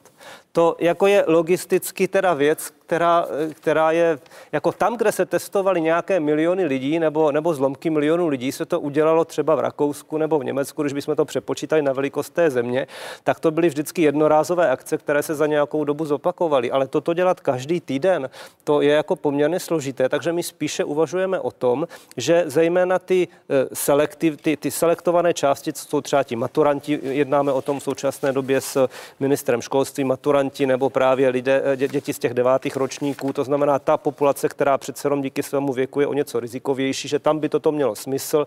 Uvažujeme o tom, tak jak říkal i pan prezident, tak právě ty testy, které jsou třeba na Eh, na bázi vykloktání nebo, nebo jenom výtěru z krku, nikoli toho nosu. Takže budeme se o to snažit nějakým způsobem. Jenom upozorňuji na to, že eh, řada těch věcí je prostě potřeba se na ně jako dívat. A vy byste byl jako ministr zdravotnictví, protože vám přece jste ministr zdravotnictví a chcete-li potlačit eh, epidemii, a, a to má pan eh, doktor Kubek pravdu, tak eh, je přece zřejmé, že v České republice Eh, lidé nevytrasovávají ostatní kontakty, protože když někdo přijde ještě o, eh, o příjem, ano. Eh, tak, tak já se na to přišel, podívám. NERV přišel s tím, jo. že by měla být bonifikace pro ty, kteří jsou pozitivní.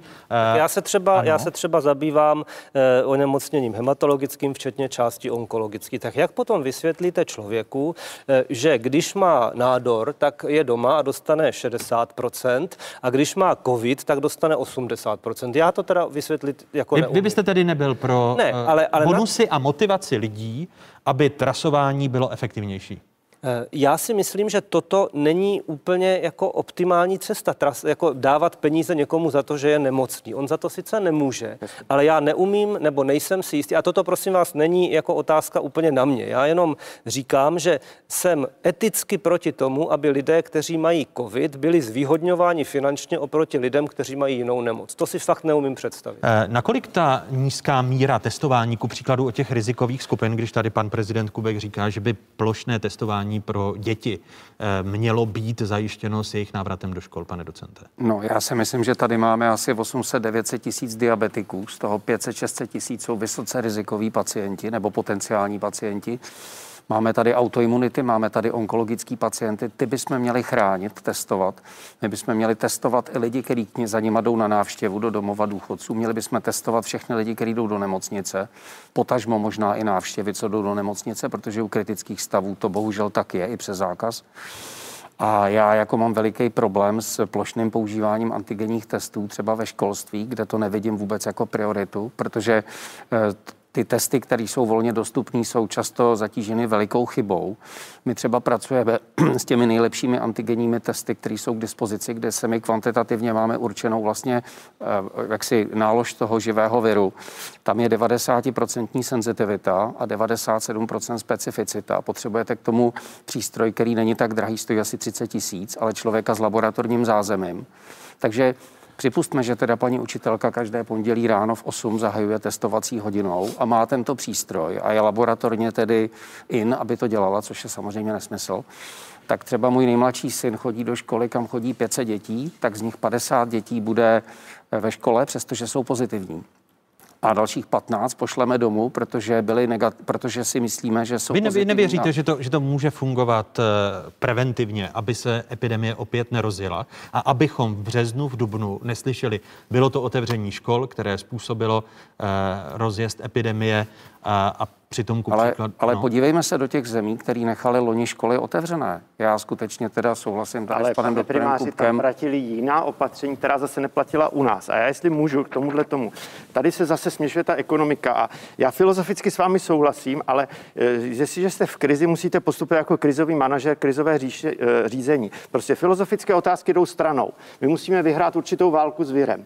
Tadyhle máte intenzitu opatření a ekonomické ztráty třeba v miliardách korun. A tady je čas. Intenzivní opatření, vysoké ztráty ekonomické, ale umožní rychlejší návrat do nějaké kontrolované fáze epidemie.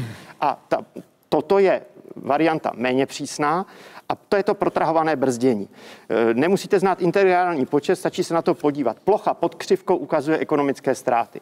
Prudká e, razantní opatření trvající kratší dobu, ekonomické ztráty jsou menší než ta protrahovaná agonie při bržďování, kterou my volíme. A pane primáři, ještě k vám já chápu, že ty testy, samozřejmě ty primitivní testy, ale oni vyžadují žádné analyzátory, no se to stále vyvíjí, tak ty primitivní testy, eh, ano, mají nízkou senzitivitu poměrně, ale vysokou specifitu. Když prostě vyjde pozitivní, tak je pozitivní. Ale je to přeci pořád lepší než nic. Takhle, když ty děti prostě přinesou tu infekci do školy a je prokázáno, že děti, zejména mladiství, jsou ideální přenašeči té nemoci, protože oni nemají příznaky. A my si musíme uvědomit, že pro potlačení epidemie je důležité testovat lidi bez příznaků. Právě naopak to má obrovský význam v té škole, protože pokud už někdo má chřipkové příznaky, ztratí čich, má vysokou horečku, tak pokud s prominutím není úplný blbec, tak přeci zůstane minimálně doma. Ale pokud ten člověk se cítí zdrav, tak aniž o tom ví, tak nevědomky tu infekci přeci rozšiřuje. A ty bezpříznakové děti, a prokázali to ty studie jak z Izraele, tak dělali to v Bostonu, na Harvardu, Massachusetts, prostě prokázali, že ty děti jsou ideální přenašeči. Oni nemají Stručná příznaky, reakce, ano. No, tak, ale jsou, ma- vysoce exprimují ten virus a nakazí to své okolí. tak jsme ve válce s koronavirem. Válka je o alokaci medicínských zdrojů a zdrojů, Ano. které máme. Ano. Máme prioritní skupiny, které jsou ohrožené Ano. a máme zkušenost posledního roku, která hovoří o něčem jiném.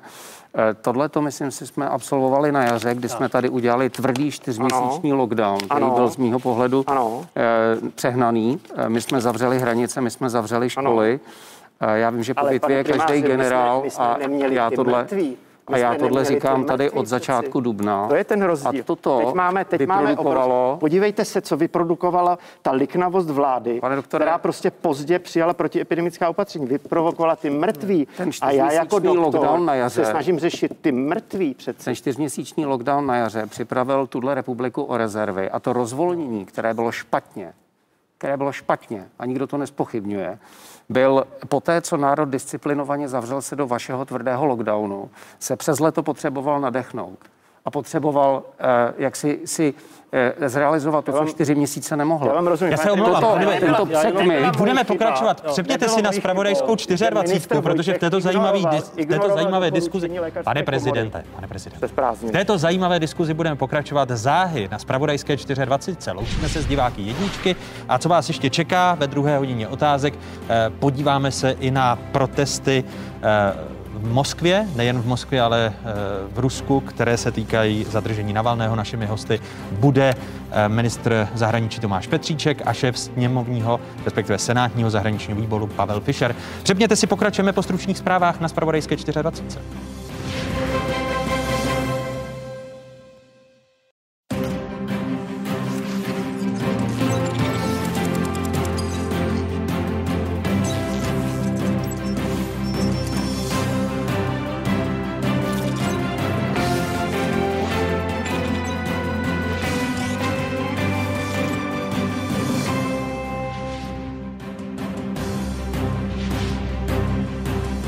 správné adrese, tady je Spravodajská jednička v zemi, tady je Spravodajská 24. O jakých tématech se po dnešních otázkách začne mluvit?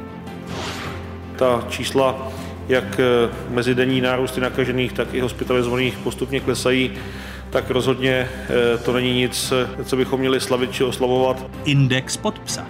Kterým číslům věřit a jak na tom doopravdy jsme? V pokračování diskuze lékařů Jana Platného, Milana Kupka a Martina Balíka. Evropa nakoupila 2 miliardy vakcín. Evropa dala těm pěti firmám 3 miliardy euro dopředu, ale teďka jde o čas. Covid a Evropa. Jeden za všechny nebo každý sám za sebe? Diskuze ministra zahraničí Tomáše Petříčka a předsedy Senátního zahraničního výboru Pavla Fischera ve druhé části otázek. Ještě jednou vítejte vám všem hezké nedělní odpoledne divákům z Pravodajské 24. Jste v jedinečném prostoru pro diskuzi. Očkovací registrační systém sice funguje, ale není uživatelsky přívětivý. Ten hlavní důvod je, že na to nebyl čas, říká v rozhovoru pro dnešní otázky zakladatel platformy Hlídač státu Michal Bláha.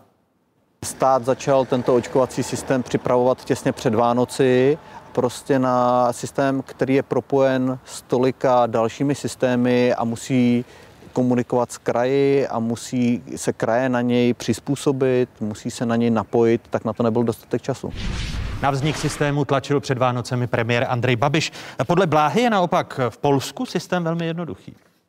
Přestože já neumím polsky, tak jsem byl schopný dojít skoro až na konec, protože jsem všemu rozuměl. Byl použitý jednoduchý jazyk a tak dále. U nás tahle situace není, u nás se používají technické pojmy, u nás se používají některá slangová označení. Eh, to vyplnění, ten samotný formulář není složité vyplnit, ale je složité vlastně pochopit, co mám dělat dál. Ministerstvo zdravotnictví ve čtvrtek představilo upravený centrální rezervační systém, který reaguje na situaci s nedostatečnými dodávkami vakcín ze strany dodavatelů. Připomínám, že hlavními hosty dnešních otázek zůstávají minister zdravotnictví Jan Blatný, prezident České lékařské komory Milan Kubek a intenzivista Martin Balík. Ještě jednou, pánové, vítejte ve druhé hodině otázek na 24. Dneska nedělní odpoledne přeji. I vám. Pane ministře, eh, proč jste přistoupil na eh, tu urychlenou akci těsně před Vánocemi s tím rezervačním systémem eh, nápad pana premiéra a plody? Ty hořké plody si sklízíte doteď? Já teda to vidím asi trošku jinak. Já si myslím, že, to, že ten centrální rezervační systém, tak jak je nastaven nebo tak, jak byl vyvinut, bylo několik možností, jakými se, jakými se vydat, takže jsme zvolili tady tenhle ten. A ve chvíli, kdy máme... Ten nejméně šťastný, já který, si to nemyslím. který způsobil ve chvíli, Zmatky, ano. to je zase ten pohled. Sklenice je z poloviny plná nebo z poloviny prázdná. Takže Kež by já byla si... z poloviny plná, pane Správně, Ano. je to tak. Já to vidím tak. A e, ve chvíli, kdy máme jenom omezený počet vakcín a musíme si uvědomit, že to je ten zásadní problém v současné době, tak je potřeba mít něco, co bude schopno opravdu jako prioritizovat, vybrat z toho tu část, která je, eh, která musí být jako první očkovaná. A jako ve chvíli, kdy víme, že vlastně během eh, od, od zahájení toho systému máme naočkovaných, to, to už jsou stará čísla, tak v současné době asi 200 tisíc osob, to znamená téměř kolem 2% populace, tak já to nevidím jako nějaký zásadní problém nebo nějaké zásadní selhání. A ten systém se kultivuje, ano, je málo času eh, na, na jeho vyvíjení, protože ono třeba ještě ani v prosinci asi nebylo že... známo, kolik sem přijde vakcína, kdy přesně. Ano, a proto uh, spouštět registrační systém, slíbit veřejnosti, že od 1. února bude spuštěn systém registrace i pro všechny ostatní. Uh, není už těch marketingových tahů příliš a nemělo by se to řídit odborně? Uh, Ono se těžko řídí něco odborně, jako, nebo tak, jak byste si to třeba vy a, a někteří jiní představili, když vám do toho neustále vstupují další proměny. Ve chvíli, kdy vám někdo slíbí, že vám pošle takové a takové zboží a potom týden nebo dva předtím zjistíte, že to je všechno úplně jinak. Počkejte, tou největší proměnou je pan premiér, který eh, předtím, než představíte očkovací strategii vy jako minister zdravotnictví, tak on ji představí v čau lidi. Eh, pan premiér oznámí jednotlivé termíny, eh, o kterých nevíte ani vy, pane ministře. Já se, to vám přijde eh, odborné já, řízení? Já se opravdu omezím na to odborné. Já tak jako, i když to možná je trochu v kontradikci s mou funkcí, tak já opravdu se necítím být primárně politikem. Já se snažím dělat věci odborně, takhle je dělám a já se s dovolením k tomuto vyjadřovat teď nechci. Takže připouštíte, že vám do toho premiér neodborně zasahuje? Já se s dovolením k tomu teď vyjadřovat nechci a snažím se dělat svoji práci odborně a věřím, že ji tak můžu dělat i nadále i když je mařená politickými zásahy premiéra? Já si nemyslím, že je něco, prosím, mařené. Já jenom cítím, že existují zájmy, které jsou i jiné než odborné, které jsou politické a já se jimi v současné době, eh, nebo nezohledňuji je, zohledňuji ty odborné. Já opravdu bych už tady jako na, na tuto otázku já se dál bavit, prosím, nechci. Ale vy jste politik, protože vy jste členem vlády. Když se podíváme na to, co si myslí veřejnost, eh, ku příkladu eh, v souvislosti s očkováním, tak eh, podle názoru veřejnosti, eh, když se podíváme na nejnovější průzkum Stemmark pro českou televizi, tak agentura Stemmark, abyste chválil výsledky, které ukazují, že narůstá počet lidí, kteří se chtějí nechat očkovat, tak agentura Stemmark pro českou televizi se dotazovala, do jaké míry by se lidé stotožnili například s těmito výroky. Očkovaný by měl být možnost určit si, kterou vakcínu bude naočkován. S tímto výrokem rozhodně či spíše souhlasilo 65% dotázaných s názorem, že cestovat do zahraničí by mělo být umožněno pouze těm, kteří budou na očkování. Rozhodně či spíše souhlasilo 39% z dotázaných. Opačný názor zastává 43% lidí. A s výrokem, že premiér Andrej Babiš by měl mít hlavní slovo a být hlavní postavou očkovacího týmu, což se v současnosti děje, rozhodně či spíše souhlasilo 22% dotázaných. Naopak 37 bylo rozhodně proti a spíš nesouhlasilo 23% dotázaných. A podívejme se, co Andrej Babiš v uplynulých týdnech řekl v souvislosti s očkovací strategií. Proto to e, e, vlastně řídím a budu to řídit. A samozřejmě beru za to i odpovědnost. Nikoho není potřeba, řídím to já e, celou tu akci a samozřejmě řídí to ministerstvo zdravotnictví, dohlížím na to, pomáhám ministerstvo zdravotnictví. Já hlavně řeším vakcíny, kde bohužel nemám dobré zprávy.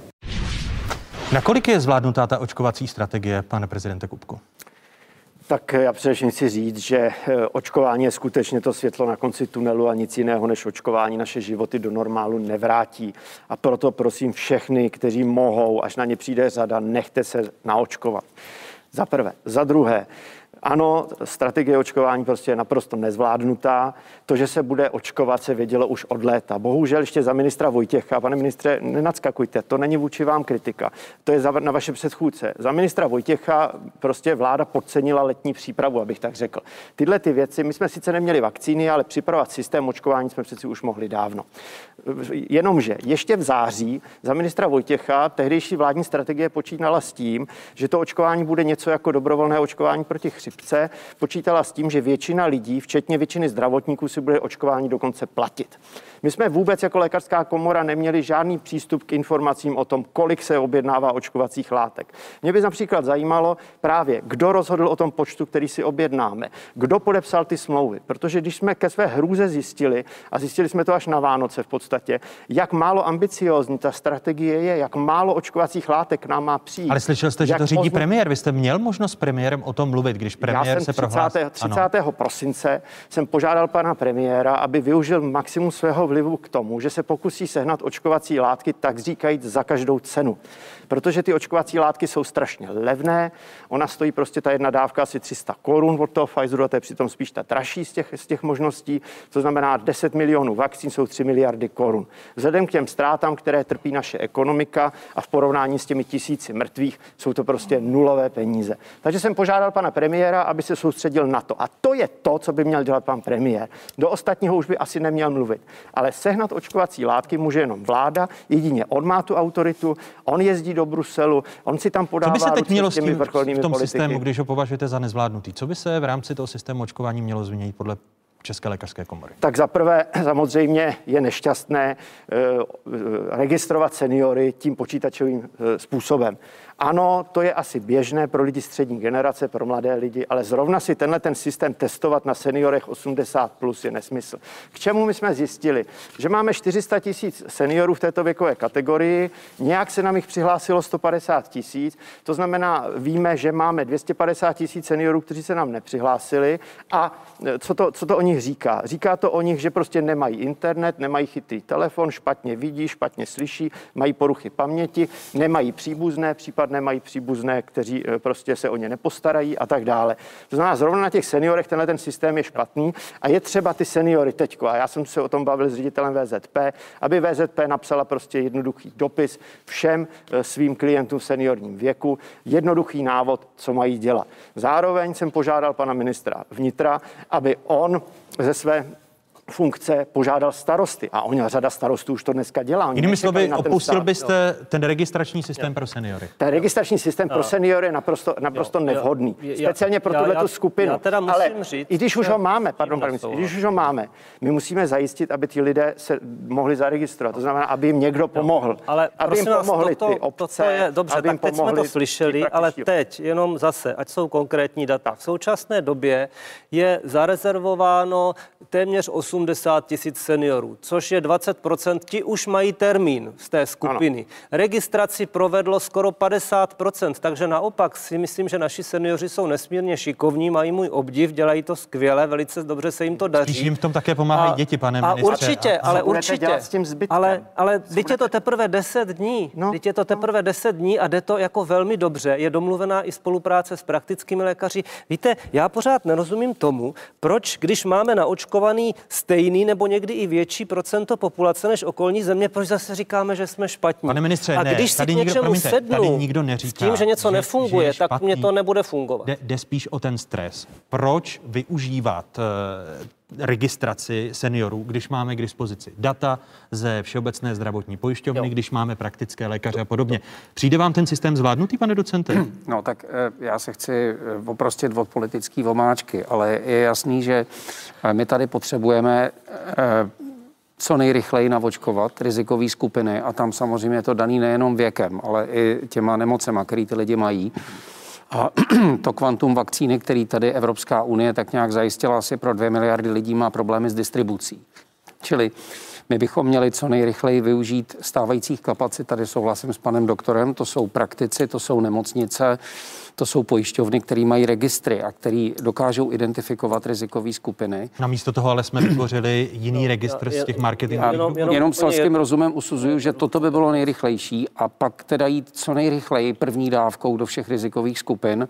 Asi tak jako třeba v Británii, kde ta druhá dávka se odkládá třeba až na tři měsíce, jenom proto, aby jsme co nejrychleji navočkovali první dávkou co nejvíc lidí. No, toto je samozřejmě logicky správná úvaha a pochopitelně jsme si ji taky prošli. Já jenom upozorňuji, že ty registry, na které bylo opakovaně odkazováno, to znamená ty, které se v mírových dobách používají pro práci zdravotního systému, nejsou koncipované na takovou zátěž. Ve chvíli, kdybychom snažili se propojit a získávat v tak obrovských množstvích data z těch stávajících registrů, tak oni prostě spadnou.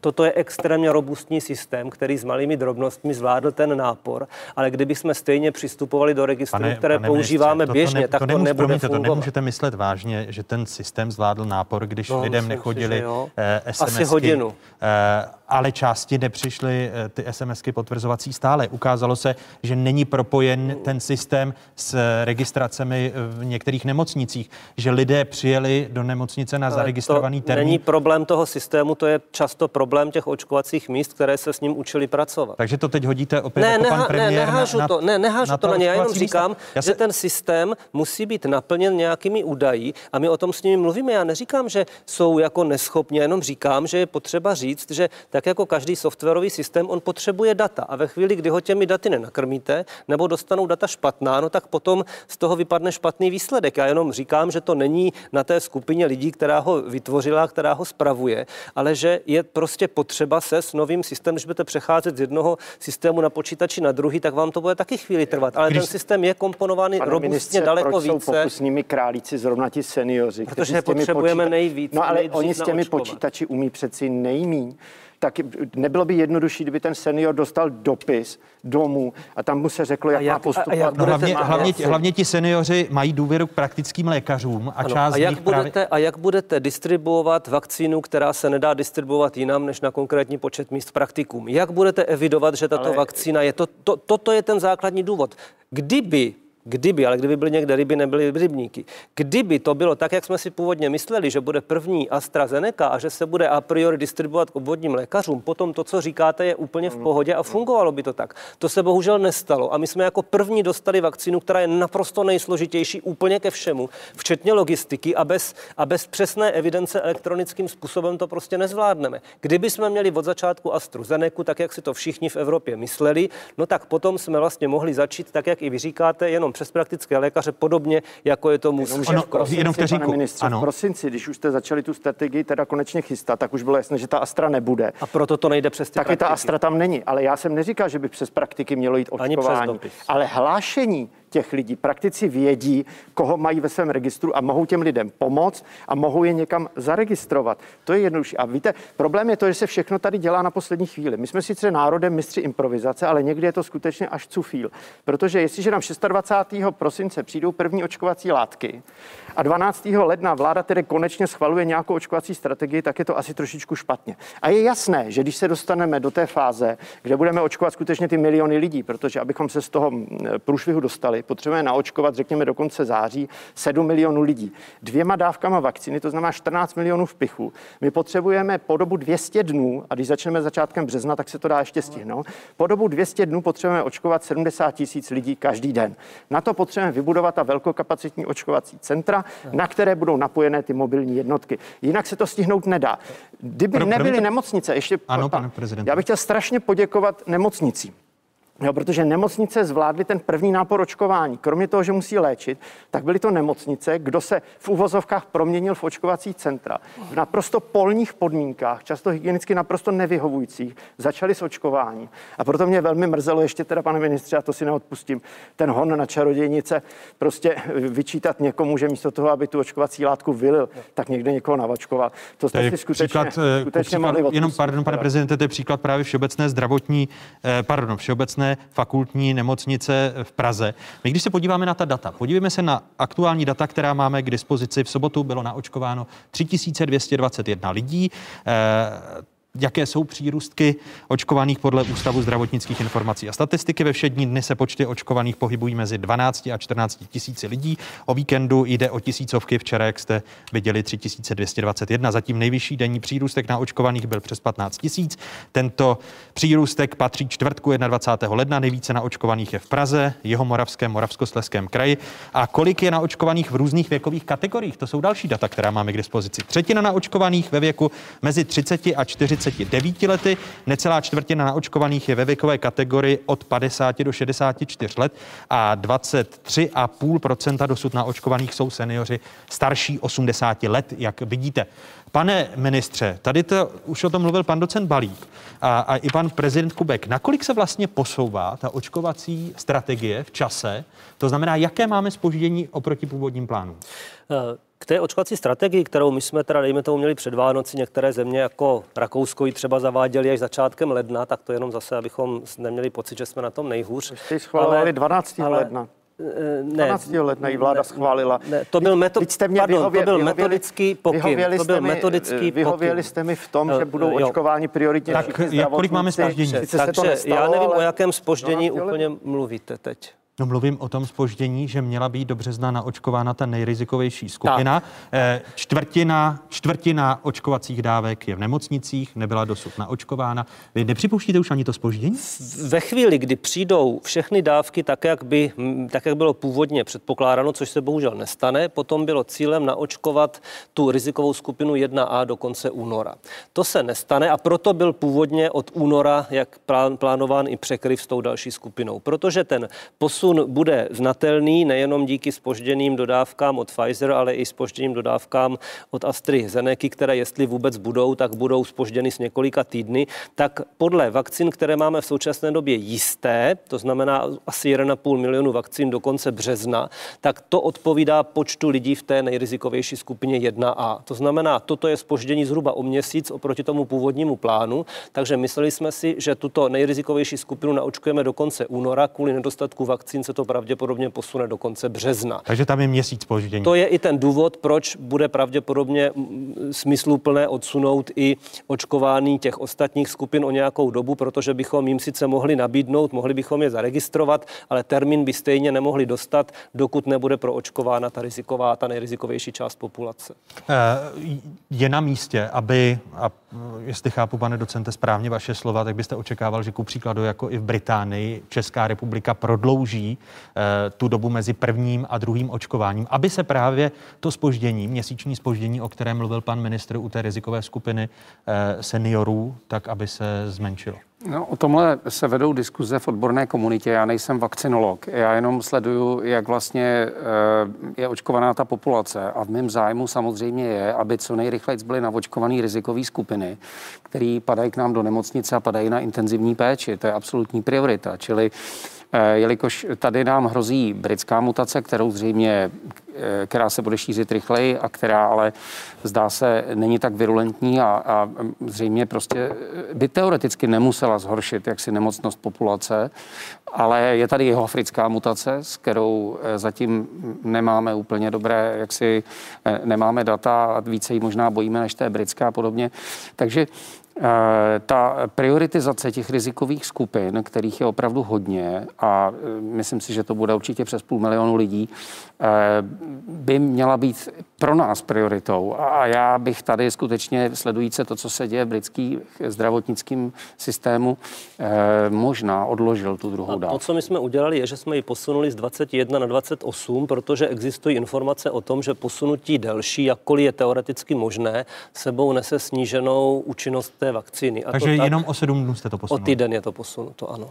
A d- dál nebudete tu hranici. Eh, Zatím toto rozhodnutí nepadlo a já bych se tomu na základě těch informací, které jsou právě od vakcinologů, bránil. Konec konců je to i podle doporučení Světové zdravotnické organizace, protože i z Izraele, i z těch ostatních míst, kde je naočkováno více lidí, protože mají více vakcín, tak eh, jsou jasné informace o tom, že eh, se snižuje efektivita, efektivita té dávky a hlavně, že část lidí ještě může i onemocnět mezi těma dvěma vakcínama. Takže toto je... Ano, když se ještě podíváme na to, jaký je podíl očkovaných, kolik procent zdravotníků a kolik seniorů, protože to je důležité, aby také tou rizikovou skupinou, kterou jsou zdravotníci, byli na očkování, tak máme tato data. Necelých 35% na očkovaných jsou zdravotníci v nemocnicích a pracovníci zdravotnické záchranné služby. Necelých 20% je ostatní zdravotnický personál a vy to za pár okamžiků uvidíte na svých obrazovkách. 18% jsou pracovníci a klienti v sociálních službách a přes 16% z naočkovaných jsou ostatní seniori starší 80 let.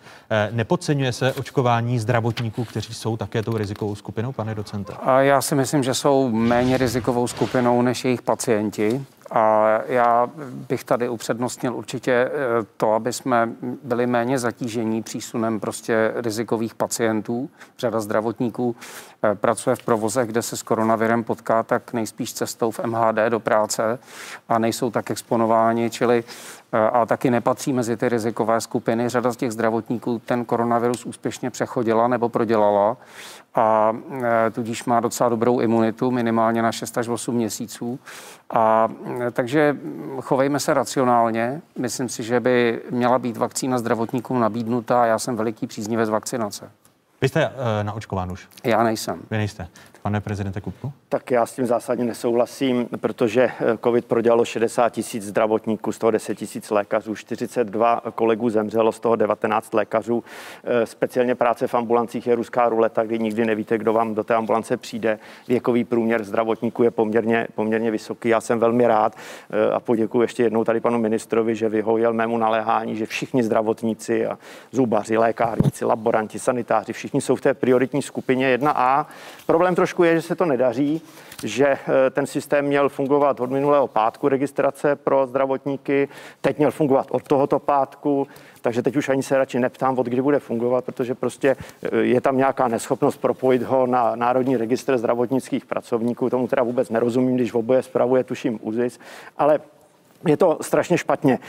Před čím bych varoval, a také souhlasím s panem ministrem, je prodlužování toho intervalu mezi prvním a druhým očkováním. Protože za prvé, když je člověk naočkován jednou dávkou, není očkovaný, je takzvaně rozočkovaný. To znamená, prostě tam rozhodně jedna dávka nestačí. A ta imunita poměrně brzo vyhasne a ta imunita rozhodně, ta odpověď není dostačující.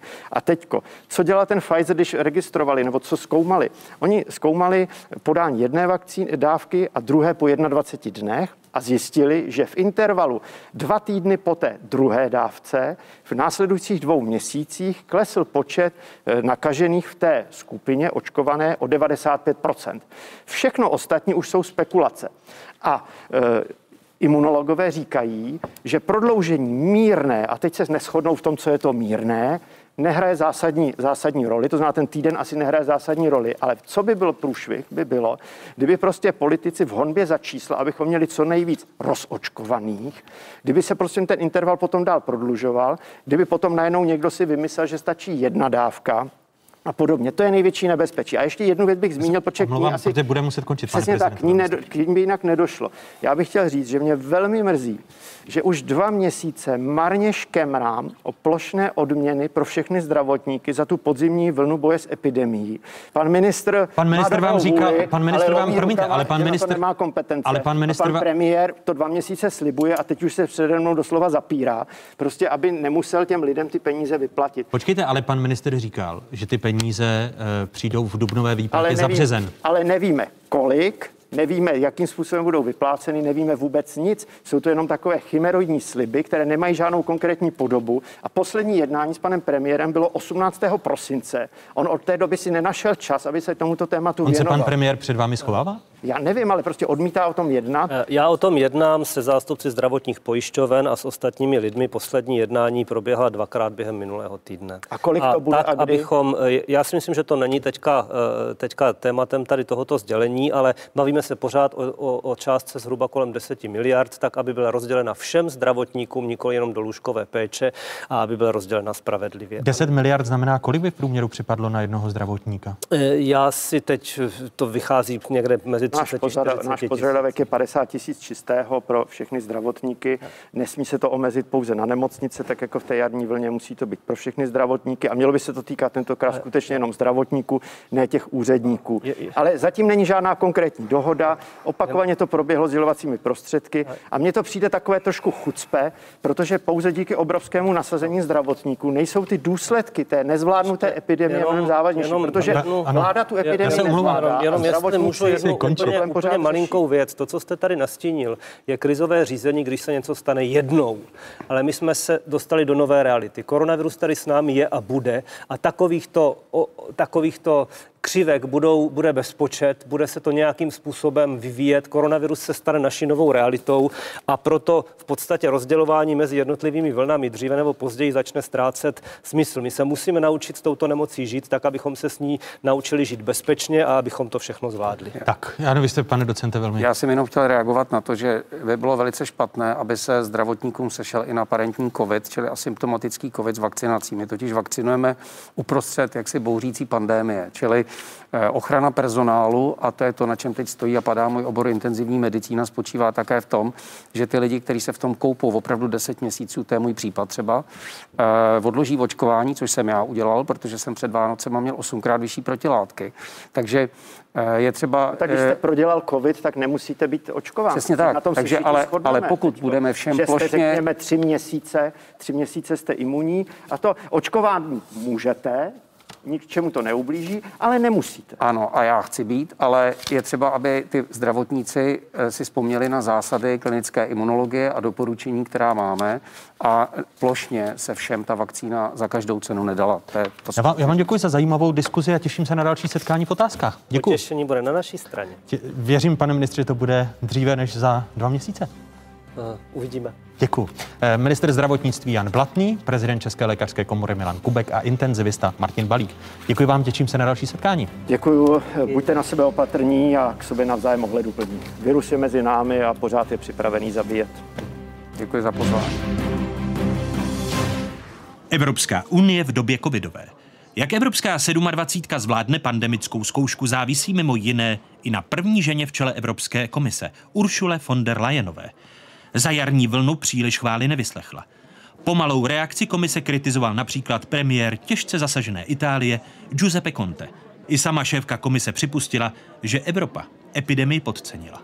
Yes, it is true that no one was really ready for this. It is also true that too many were not there on time when Italy needed a helping hand at the very beginning. První bitvu Evropská unie prohrála. Následovala bitva další, oživení zasažené ekonomiky. Mimořádný koronavirový fond nakonec evropští lídři po dlouhých debatách schválili. Aby však národní státy na peníze dosáhly, musí splnit přísná kritéria Bruselu. A to pro mnohé země, včetně České republiky, nebude zdaleka jednoduché. Od podzimu pak Evropská unie čelí další výzvě očkovací. Vakcíny nakupovala společně se domnívám, že kdyby nebylo společných nákupů, takže v České republice si o vakcíně můžeme nechat zdát někdy do března nebo do dubna, protože ten náš trh je prostě malý. Členské státy si ale začátkem roku začaly stěžovat na nedostatek vakcín. Ukázalo se, že výrobci nedokáží zásobovat dostatečně rychle. Evropa očkuje pomalu také kvůli zdlouhavému procesu schvalování. Evropská komise se brání. Prověřování je v Evropské unii mnohem důkladnější a očkovací látky bude pro všechny dost hat die Europäische Union deutlich mehr Impfstoff bestellt, als ähm, notwendig ist, um alle Menschen in der Německá kancléřka od počátku podporovala společné nákupy, aby nebyly zvýhodněny větší a bohatší země a nedocházelo tak v rámci Evropské unie ke sporům. Přesně to se nakonec stalo. Maďarsko eh, se rozhodlo jít svou vlastní cestou, eh, zhání si ty vakcíny i svou vlastní cestou, nejenom, nejenom unijní, protože samo také říká, že Unie zaspala. Zatím poslední ranou pro projekt společných nákupů je krácení dodávek. To krácení je celkem až o 68 8 plat, takže to, co si někde až 80 tisíc vakcín, co je absolutně nepřijatelné. Omezení dodávek bylo i v Česku dobrou příležitostí pro hlasy, které vyzývají k využití vakcín z jiných zemí, včetně Ruska a Číny. Že je potřeba diverzifikovat ty zdroje, že je potřeba jednat, že nemůžeme čekat, jestli si někdo někde eh, nechá zaregistrovat u Evropské agentury eh, další, eh, další vakcínu. Konec konců, také zdravotnický materiál potřebný k očkování už k nám míří z dálného východu. Ministerstvo zdravotnictví teď uspíšilo dodávku z Číny. Tam měla přicestovat lodí v Dubnu. Za rychlejší leteckou přepravu si ministerstvo připlatí 3 miliony korun. A na čtvrteční videokonferenci lídrů zemí Evropské unie neuspěl návrh, aby se očkovací látky od firmy AstraZeneca rozvážily ještě před schválením. Pokud shledá Evropská agentura pro léčivé přípravky vakcínu kvalitní, bezpečnou a účinnou, mohla by Evropská komise doporučit ke schválení v příštím týdnu. Dalšími hosty otázek jsou avizovaní ministr zahraničních věcí Tomáš Petříček z ČSSD. Vítejte, pane ministře, dobrý den. Hezký den. A vítám senátora předsedu výboru pro zahraniční věci, obranu a bezpečnost, bývalého diplomata Pavla Fischera. Pane předsedo, vítejte i vy. Hezký dobrý den. Dobrý den. Jak velký, pane ministře, je tlak, aby Česká republika nakupovala vakcíny mimo dohodu Evropské unie? Já především eh, musím poukázat na tu praktickou stránku takovýchto návrhů.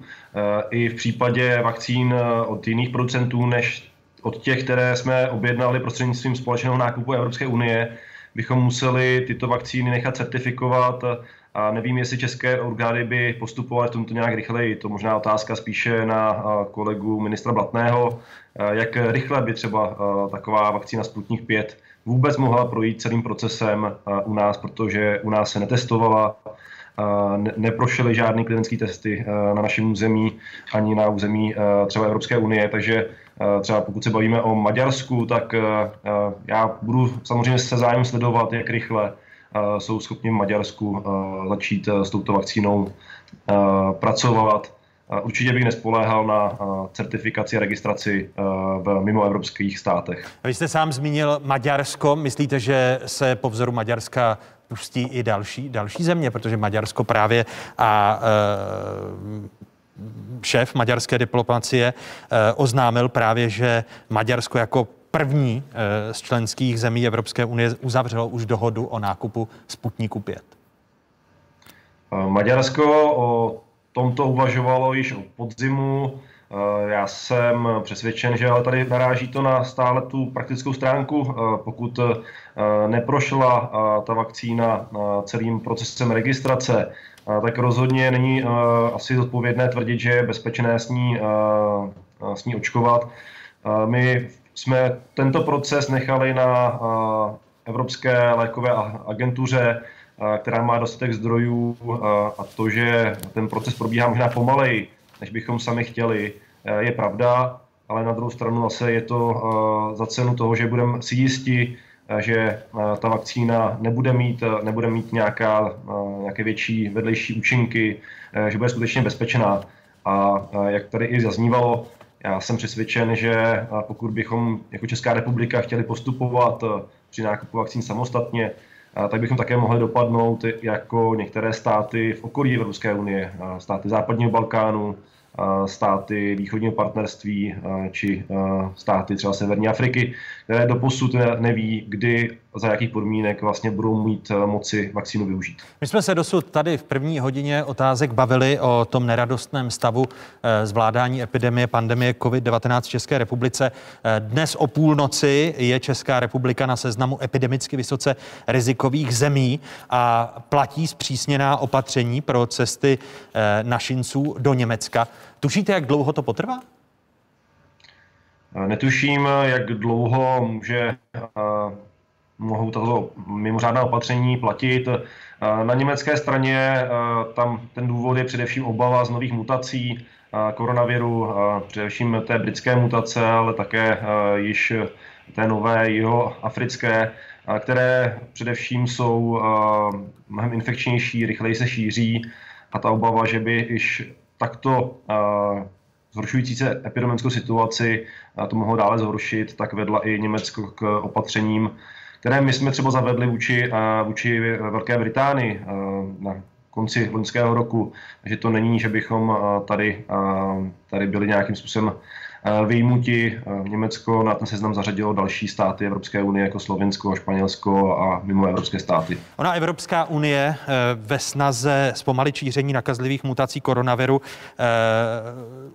přijde také s opatřením, že lidé budou potřebovat PCR testy. Očekáváte, že to, tato povinnost bude zavedena v dohledné době, když se Evropa neschodla na vakcinačním pasu zatím nebo jeho zavedení?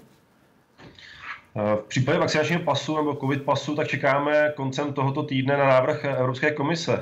Já jsem stále zastáncem toho, abychom zohlednili, že v průběhu jara by vakcinace v Evropě, věřím, že po tom, co třeba Pfizer slíbil navýšit dodávky, přestože teď jsou zpomalené, tak by to mělo zohlednit se i v té epidemiologické situaci a ten covid pas by neměl diskriminovat, ale měl by usnadnit i volný pohyb v rámci EU. Kdy myslíte, že tedy dojde k jeho, k jeho zavedení, pane ministře, když se podíváte na spoždění eh, v očkování? Vy myslíte, že bude ještě v prvním pololetí letošního roku zaveden covid pas? Jak jsem říkal, tak eh, čekáme na eh, první návrh Evropské komise, který by měl přijít koncem ledna. Hovořilo se o tom opakovaně na jednání stálých zástupců při Evropské unii a je to jedna z možností, ale také se bavíme o uznávání antigenních eh, testů pro eh, potřebu cestování v rámci EU. V praxi eh, třeba i ta situace na česko-německých hranicích ukazuje, že to možné je, protože Německo uznává české antigenní testy, že pendleři, kteří jezdí do práce do Německa, si mohou udělat antigenní test u nás. A vy, vy tedy, vy tedy dovedete odhadnout, kdy, kdy to bude reálné a nebude se komplikovat přehraniční pohyb, protože buď bude eh, v rámci celé Evropy uznáváno, eh, uznávány antigenní testy nebo ten COVID pas? Věřím, že se bavíme o počátku jara, možná konec února, s tím, že čekáme také na zlepšení epidemiologické situace v Evropě. Netýká se to jenom Česka, dnes ta situace se zhoršuje ve velké části Evropy a i proto je na místě obezřetnost. Obecně platí ten princip, že ve chvíli, kdy situace se zhoršuje, tak je spíše snaha omezit mobilitu, omezit sociální kontakty, včetně teda nadmětného cestování, proto také lidem nedoporučujeme, aby cestovali pouze teda v těch nutných případech. Vy jste, pane předsedo Fischere, zastáncem Eh, zavedení vakcinačních pasů nebo covid pasů, které by usnadnily cestování uvnitř Evropy?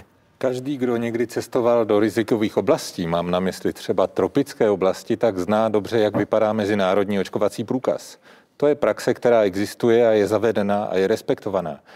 Je tady potřeba jenom přemýšlet nad tím, abychom neprolomili například soukromí občanů dál, než je potřeba. To znamená, aby třeba Eh, z hlediska ochrany osobních údajů šlo o způsob, který bude dostatečně robustní a odolný proti kybernetickým útokům. Podívejme se například na to, pod jakým atakem byla ta certifikační autorita Evropské unie, která právě měla vydat eh, povolení na vakcíny. Eh, stala se obětí kybernetického útoku. Musíme to stavět robustně, ale potom bych předpokládal, že nějaká forma vzájemného uznávání Eh, těch dokumentů by měla fungovat a na to Evropská unie je přeci zvyklá. Tak doufáte, že to bude do, do února, eh, respektive do března, jako to mluvil minister Petříček? Já doufám, že si především vláda zlepší bilanci, protože způsob, jakým o nás píší v zahraničí, eh, není dobrým, dobrou vizitkou pro Českou republiku, protože se ukazuje, že u nás se nedaří ta čísla dostat pod kontrolu a to je věc, která se s námi teďka bude tahnout a má to svoje náklady nejenom politické, ale i ekonomické.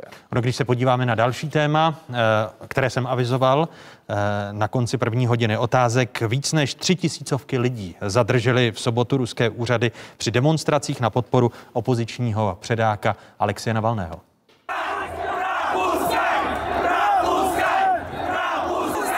Jenom Puškinovo náměstí v Moskvě v sobotu odpoledne zaplnili tisícovky lidí. Reportéři agentury Reuters odhadli účast v ruské metropoli na nejméně 40 tisíc lidí. Ruské úřady pak mluví o čtyřech tisícovkách demonstrantů. Mezi zadrženými v hlavním městě je i manželka Navalného Julia či jeho spolupracovnice Lyubov Sobolová. Šéf diplomacie Evropské unie Josef Barel eh, vyjádřil politování nad, eh, citujeme, masivním zatýkáním a neúměrným použitím síly. Stovky lidí demonstrovali v sobotu za propuštění Navalného i v různých evropských městech, včetně Berlína, Paříže nebo Prahy. Eh, začnu vás, pane předsedo Fischere. O čem vypovídá mlčení nejvyšších ústavních činitelů České republiky, hlavně premiéra a prezidenta, mlčení k těm protestům a zatýkání v Moskvě? Já to mlčení považuji za nedobré, za skandální. Ono je samo sebou o sobě vlastně sdělením. Buď, že se nás to netýká, anebo že si tím chceme udělat lepší přátelé v Moskvě, kde se rozhoduje o řadě dalších věcí. Myslíte, že to je ten důvod mlčení? U prezidenta republiky už jsme si na to zvykli.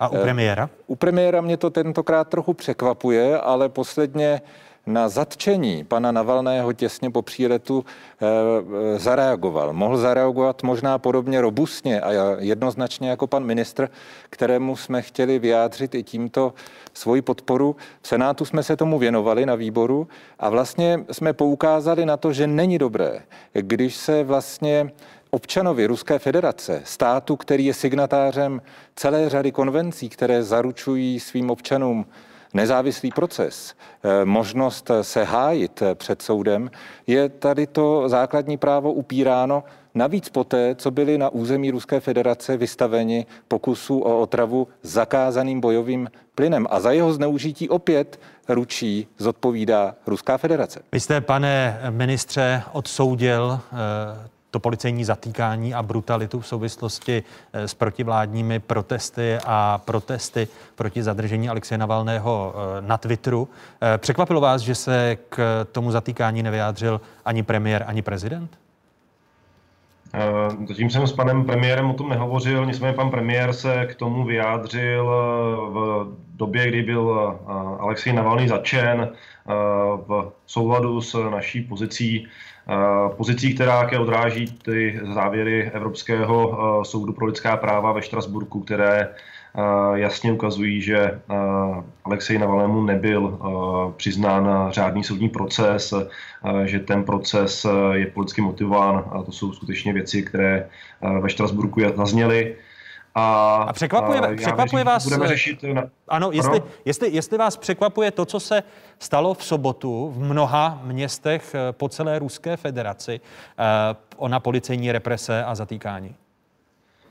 Přiznám se, že mi to nepřekvapuje, protože v Rusku dlouhodobě sledujeme poměrně setrvalý tlak na občanskou společnost, na omezování svobody projevu, na omezování jakékoliv kritiky vládní, vládní garnitury.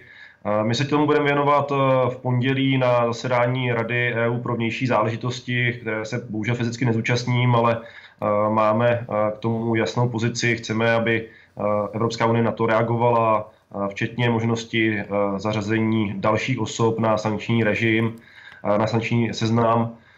Chceme ale také se možná bavit o dlouhodobějším výhledu. Já jsem přesvědčen, že se to přímo dotýká Česka, českých subjektů. V uplynulých měsících jsme zaznamenali například to, že vzhledem k nové legislativě v Rusku byly organizace jako Člověk v tísni, Prague Civil Society Center zařazeny na seznamy nežádoucích institucí, organizací, že dochází k zneužívání zákonů k tomu, aby se potlačovaly jakékoliv projevy spolupráce v rámci občanské společnosti, a to nejenom v oblasti třeba médií, ale i jinde. Je otázka třeba i ochrany životního prostředí a dalších témat. A vy myslíte, a že dojde tedy, je, promiňte, vy myslíte, že, že dojde, když zůstanou u sankcí, protože záhy se do, dostaneme k té dlouhodobější strategii eh, Evropská unie versus Rusko. Eh, podle vás bude ten sankční seznam v pondělí eh, po vašem zasedání zásadně rozšířen? Česká republika bude podporovat rozšíření toho sankčního seznamu eh, o osoby, které se třeba podílely na nespravedlivém procesu, na eh, tom, co jsme viděli v případě Alexe Navalného a jeho začení. Eh, ale já jsem přesvědčen, že to nemá končit jedno, jedním rozhodnutím. Tady je skutečně na místě, abychom diskutovali v rámci Evropské unie o dlouhodobějších vztazích EU e a Ruské federace, včetně témat, eh, kde Evropská unie může použít eh, například svůj ekonomický význam, svoji eh, ekonomickou sílu k tomu, jak posouvat tu debatu, protože ruská strana zatím na většinu těch reakcí ze strany EU nereaguje, přehlíží je, naopak třeba slovy Sergeje Lavrova to komentuje, že tím odklání Západ pozornost od svých vlastních problémů já jsem přesvědčen, že od eh, svých vlastních problémů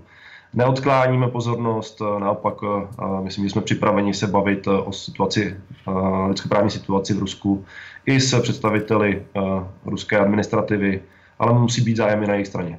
Eh, předseda Evropské rady eh, Charles Michel v pátek v telefonátu s ruským eh, prezidentem Vladimirem Putinem vyzval Moskvu k propuštění uvězněného opozičního vůdce Alexeje Navalného. Tuto výzvu ve čtvrtek večer podpořili prezidenti a premiéři unijních zemí, kteří začení Navalného jednomyslně odsoudili.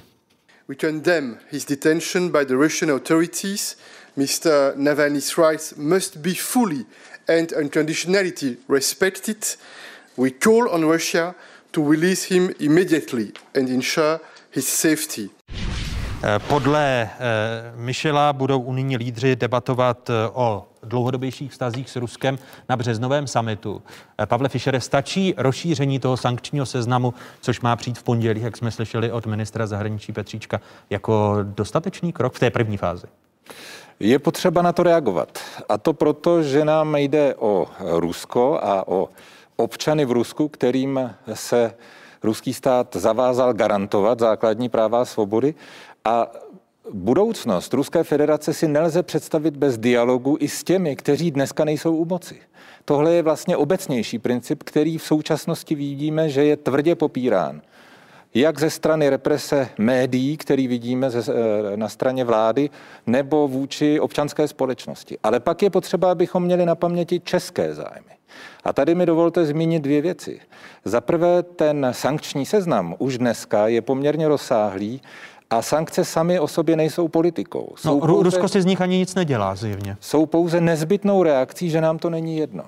Ale eh, proto taky má mm, podporu eh, pan ministr, když říká, že zítra na tom jednání ministrů zahraničí chtějí na to reagovat, protože kdyby nereagovali jako Evropská unie, tak je to špatně. Proto no, ale, vy jste, ale vy jste právě přijali, když se podívám na usnesení, tak. které jste přijali v tomto týdnu, tak je tady bod třetí, že apelujete na ministra zahraničí, aby ve spolupráci s Německem a dalšími partnery v Evropské unii bez odkladu zahájili rozhovoru s nově zvoleným prezidentem USA a našli společnou řeč v otázce vztahu k Ruské federaci, mimo jiné v souvislosti s pokračováním stavby plynovoru Nord Stream 2, který americká administrativa podrobila sankcím.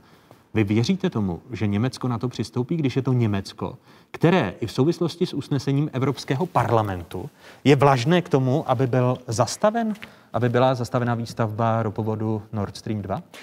Je potřeba, protože jsme sousedi, a protože Německo je velmi významný stát Evropské unie, o těchto věcech s německými politiky velmi otevřeně jednat. A vy to považujete za realistické, že by Němci změnili názor? Je potřeba o to jednat a to je realistické. Jak se zachovají, to potom bude eh, otázka dalšího vývoje. Ale do, ještě jednu věc bych chtěl zmínit. Co to je právní stát? Právní stát je stav, ve kterém se občan dovolá spravedlnosti. Alexej Navalný se spravedlnosti nedovolal. Byl zatčen, zadržen, odsouzen bez řádného procesu. A my chceme s touto zemí, Ruskou federací, podle slov některých členů vlády stále ještě zvažujeme, že je pozveme do tendru na jadernou elektrárnu v Dukovanech? Jak bychom se potom dovolali práva eh, v případě země, která vlastní státní firmu Rosatom, která by byla účastníkem takové stavby. Vy chcete říci, že by Česká republika a česká vláda měla zpřísnit svůj pohled na podnikání ruských firm v České republice? Samozřejmě v případě těch nejdůležitějších stavb, té, té kritické infrastruktury, v případě jaderné elektrárny především, Jde také na prvním místě o národní bezpečnost. O tom jsme v Senátu jednali naposledy v prosinci. Senát jako celek přijal velmi vážné usnesení, apeloval na vládu. A vláda, se... vláda se tím neřídí, když jste slyšel, že vláda má doporučení tajných služeb, kde předpokládám, budou eh, rusové z toho tendru vyloučení? My jsme apelovali na vládu, aby vůbec je nezvala do, toho, do té soutěže. A to dokonce ani jako součást konzorcí.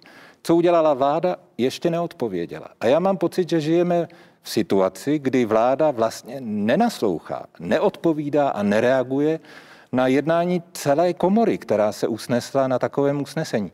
Příští týden eh, Andrej Babiš pořádá jednání s politickými eh, stranami, ale zástupce Senátu, pana předsedu Miloše Vystrčela, nepozval. A to je podle mě velká chyba, protože součástí koncenzu, o který chce Andrej Babiš právě opřít rozhodnutí o elektrárně, je také například Senát. Jinak mluvíme o něčem, co je torzem nejenom demokracie, ale i e, politické rozpravy o naprosto zásadních věcech, které se týkají národní bezpečnosti a naší suverenity. A podle vás by po těch událostech kolem Alexe Navalného měla vláda vyloučit i případná konsorcia s ruskou účastí? Teď narážím na to případné francouzsko-ruské konsorcium. E, ta věc byla jednoznačná už dřív, na základě doporučení bezpečnostní komunity v České republice. A tohle je jenom další argument, abychom to ani nezvažovali. E, proč neposloucháte e, Senát, když jste teď poslouchal pana předsedu Fischera? Pane ministře. Tak já zaprvé e, chci zdůraznit, že vláda poslouchá doporučení bezpečnostní komunity. Je to téma, které se eh, řešilo i na eh, stálém výboru pro eh, nový jaderný zdroj. A já si nedovedu představit, že by vláda rozhodovala v rozporu s doporučením tajných služeb a odborníků na naši bezpečnost. Dukovany nejsou jenom ekonomickým projektem, je to projekt, který bude mít vliv na naší národní bezpečnost na možná desítky let dopředu. Bude mít, pane, pane ministře, bude, bude mít to a bude mít to nejnovější porušování práv lidských práv v Rusku Ale vliv na rozhodování já jenom možná reagoval na pana, na pana předsedu. I Senát je složen z eh, politických stran, jsou tam zástupci politických stran a proto také proběhne jednání eh, s eh, vrcholnými představiteli politických stran, které se budou podílet eh, vlastně na tom eh, spolurozhodování. Není to jenom záležitost vlády a vláda myslím, že právě naslouchá. A kdybych si s panem předsedou Fischerem dovolil nesouhlasit, eh, že by vláda jednala nějak izolovaně od širší politické debaty, ať už v, ve senátu, senátu nebo v poslanecké sněmovně. Já jsem přesvědčen, že nyní je potřeba také zohlednit tu situaci, která v Rusku je. I proto tady souhlasím s panem předsedou právní stádie, a to, jak potom subjekty se můžou domoci spravedlnosti, a jak se také chovají, jaké mají třeba oporu u tamní vlády. A já myslím, že tady ta, ta otázka není pouze jenom o Dukovanech. Ta situace v Rusku se dotýká České republiky i prostřednictvím třeba toho, že české firmy, které by chtěly působit v Rusku, tak si určitě budou klást otázku, jak bude například vymáháno jejich právo, když budou porušovány smlouvy, jak budou jejich e, zájmy chráněny e, tamní justicí. To jsou přesně jako legitimní otázky, které i my klademe ruským zástupcům, e, protože to, co dnes v Rusku vidíme, není jenom potločování svobody slova. To je skutečně spochybňování principu právního státu. Eh, ruský opoziční předák Alexej Navalny po začení na moskevském letišti zveřejnil video, ve kterém odhaluje, že si prezident Vladimir Putin nechal postavit obrovský opulentní palác na břehu Černého moře. Представляем вам самый секретный дворец в России. Дворец Путина под Геленджиком. Вот он, прямо перед Výstavba Putinovy rezidence stála přes 29 miliard korun. Mluvčí Kremlu odmítá, že by sídlo ruskému prezidentovi patřilo. Luxusní rezidence v letovisku Gelenžik na pobřeží Černého moře je podle Navalného 39krát větší než Monako, které má rozlohu zhruba 2 km čtvereční. Nechybí v ní údajně kasino, malé divadlo, zimní kluziště či tunel vedoucí na pobřeží. Navalného fond dále uvádí, že okolní pozemky vlastní tajná služba FSB. Pane ministře, ministře, považujete vy Putinův režim za skorumpovaný? Tak určitě eh, součástí našich eh, otazníků, nebo těch otázníků, které máme v souvislosti s právním státem v Rusku, je otázka korupce. A tady eh, myslím, že Alexej Navalný je ruským režimem, nebo to, to harašení, kterému je vystaven, je právě proto, že upozorňuje na celou řadu kaus, zejména korupčních kaus spojených s tamní vládou, s administrativou prezidenta Putina. Takže podle, podle vás je, je Putinův autoritativní režim skorumpovaný? Já jsem přesvědčen, že je tam spousta pochybností o tom, nakolik je vymáháno právo a nakolik mocní, kteří jsou napojeni na ruský režim, si mohou dělat, co chtějí. A Upravdě řečeno, já jako sociální demokrat také se musím ptát, nakolik obyčejný Rus se vlastně dnešním Rusku má. Viděli jsme velmi nesociální reformy v uplynulých době, které dopadly na penzisty, na pracující v Rusku, neexistuje tam ochrana pracujících, neexistují nezávislé odbory.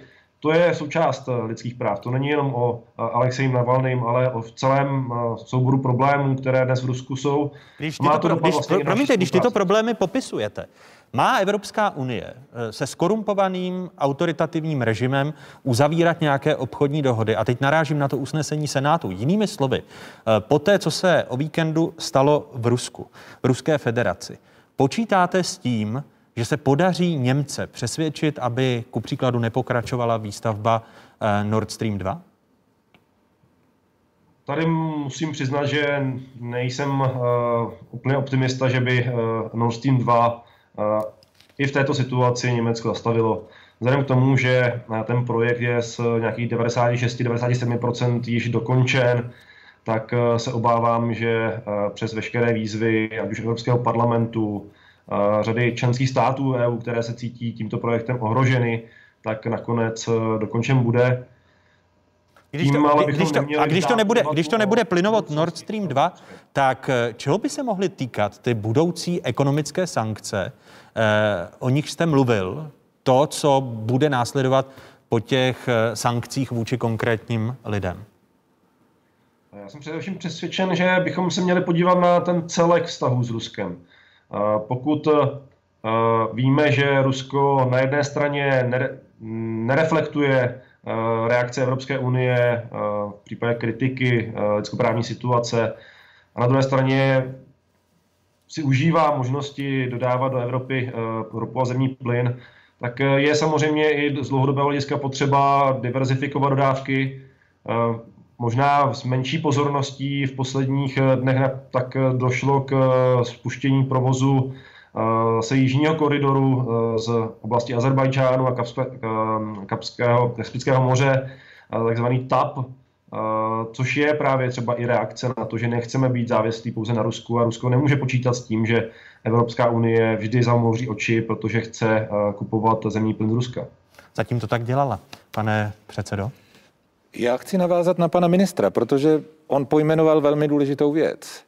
Jedna věc je ruská technologie, se kterou máme dokonce zkušenost a ta zkušenost není úplně špatná, u nás to funguje eh, a dá se na to za jistých eh, pohledů pohlížet je vlastně jako na bezpečnou technologii, eh, pokud ji hlídáme. Ale druhá věc je ten režim. A ten režim se radikálně změnil. My jsme tady stavěli v minulém století elektrárny s partnery, kteří už dneska tam nejsou. A jak říkal pan ministr, Rusko se dneska chová jako nepřátelská země. A to znamená, že z toho musíme vyvodit důsledky. Jako Česká republika bychom si měli podívat na smlouvu o přátelství a spolupráci, která vlastně nefunguje, je prázdná. Eh, konzultace nefungují. Žádali jsme jako česká strana. Tak vy byste ji vypověděl? Žádali jsme o, eh, o to, aby ruská strana odpověděla na náš zájem ve smyslu smlouvy Eh, o nastavení konzultací a odpovědí je ticho. A vy byste ji vypověděl tu smlouvu? Samozřejmě ta eh, otázka je dneska už na stole, protože vláda dokonce jmenovala zvláštního vládního pověřence pro eh, vyjednávání o této smlouvě a ten se zatím do Moskvy ještě nedostal. Místo toho tam jel neprověřený muž bez smlouvy z kanceláře prezidenta republiky. Teď mluvíte o Martinovi Nejedlém. Tak. A vy byste tu smlouvu vypověděl? A na čase je v rámci parlamentní kontroly, protože se tomu v Senátu věnujeme, nastavit také otázku, jestli náhodou nenastal čas říci, ta smlouva je prázdná, vyhaslá, jak říká Miloš Zeman s oblibou, je na čase jí eh, vypovědět, protože už nefunguje. A v situaci, kdy Rusko neodpovídá na náš zájem o dialog, tak je potřeba si z toho vyvodit i důsledky, že se nebudeme dál zavazovat s režimem, který se k nám nechová přátelství. A dokonce... A vy jako se na to navrhnete jako zahraniční výbor? Dokonce neodpovídá ani na naše žádosti o dialog. Samozřejmě my už o tom diskutujeme v rámci Senátu, ale ještě jsme k tomu nepřijali usnesení, vyslechneme si také to, co si o tom myslí vláda. Eh, pane ministře, můžete velmi stručně reagovat, jestli byste vypovídal smlouvu o spolupráci mezi Ruskem a Českou republikou? V tuto chvíli platí stále náš zájem zahájit eh, konzultace s Ruskou federací. Eh, za poslední půl rok jsme se v tomto neposunuli, ale také je to eh, v souvislosti s ekonomickou situací, že není možné, aby se diplomaté v takové míře spotkávali. Já bych tomu dal určitě ještě nějaký čas. Máme zájem na tom mít normálně nastavené komunikační kanály. Tady pan předseda upozornil na nějaké možná nestandardní věci, ale to je právě proto, že možná eh, nefungují ty komunikační kanály tak, jak by měly a, a to chceme změnit. To je podle mého názoru i v zájmu České republiky. Takže byste smlouvu zatím nevypovídal? V tuto chvíli bych eh, skutečně ještě nechal pracovat eh, kolegy. Já mám důvěru v pana velvyslance Jindráka, je to jeden z nejzkušenějších českých diplomatů, takže bych mu dal čas a úplně na rovinu v takto komplikovaných bilaterálních vztazích, které jsou zatíženy celou řadu témat, tak nelze očekávat, že změna nastane během několika málo měsíců. Ale musíme být připraveni na všechny varianty. Tedy nevylučujete, že by e, do půl roku mohla být ta smlouva vypovězena? Já bych jenom připomněl třeba, jak dlouho nám trvalo, než jsme narovnali vztahy s naším největším sousedem Německem. Ta jednání, která byla také velmi citlivá pro obě dvě strany, tak e, trvala e, řadu měsíců, ne let, než se podařilo třeba dojednat právě třeba česko-německou deklaraci a nastavit průběžné další komunikační kanály. Já bych tomu ještě zatím nechal čas. Říkám i také, že epidemiologická situace nenahrává teď tomu, abychom mohli intenzivně jednat. Nenahrává tomu, abychom mohli prosazovat i naše témata, jako jsou třeba, jako třeba osud našich vojenských legionářských památníků v Rusku a podobně. Eh, velmi stručná reakce, jednou větou. Eh, my nemůžeme srovnávat Německo a Rusko. Zatímco Německo je otevřená občanská společnost, no, kde lze říkám, vést dialog jednání. s celou řadou aktérů, tak v případě Ruska čekáme, až nám někdo odpoví na dopis. A to po půl roce je s prominutím už trochu dlouho. To je jako kdybychom navazovali kontakty s nějakou mimozemskou civilizací. Já děkuji Pavlu Fischerovi, předsedovi zahraničního Já se omlouvám, ale tady nikdo nesrovnává, ale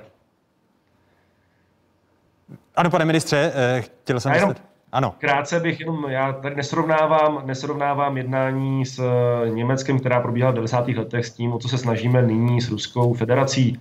Já jenom říkám, že eh, v případě třeba nastavování bilaterálních vztazích s významným partnerem, s velkými zetáty, tak to není otázka několika málo měsíců. Ale říkám, musíme se připravovat na různé varianty, jak budou dále ty debaty probíhat. Já stále mám důvěru v eh, pana Velsance Jindráka, kdybychom se mohli eh, dobrat k tomu, že nastavíme normální komunikační kanály s Ruskem, což myslím, že je v zájmu České republiky nakonec. Minister zahraničí Tomáš Petříček, také místo předseda sociálních demokratů a Pavel Fischer, předseda Senátního zahraničního výboru. Pánové, děkuji za vaše diskuzi a těším se na další. Děkuji, hezký zbytek neděle. Naschledanou. Takové byly dnešní otázky. Připomínám, že nás najdete na internetových stránkách České televize, známá adresa www.ceskatelevize.cz. A teď už hezký zbytek neděle, pokud možno ve společnosti 24.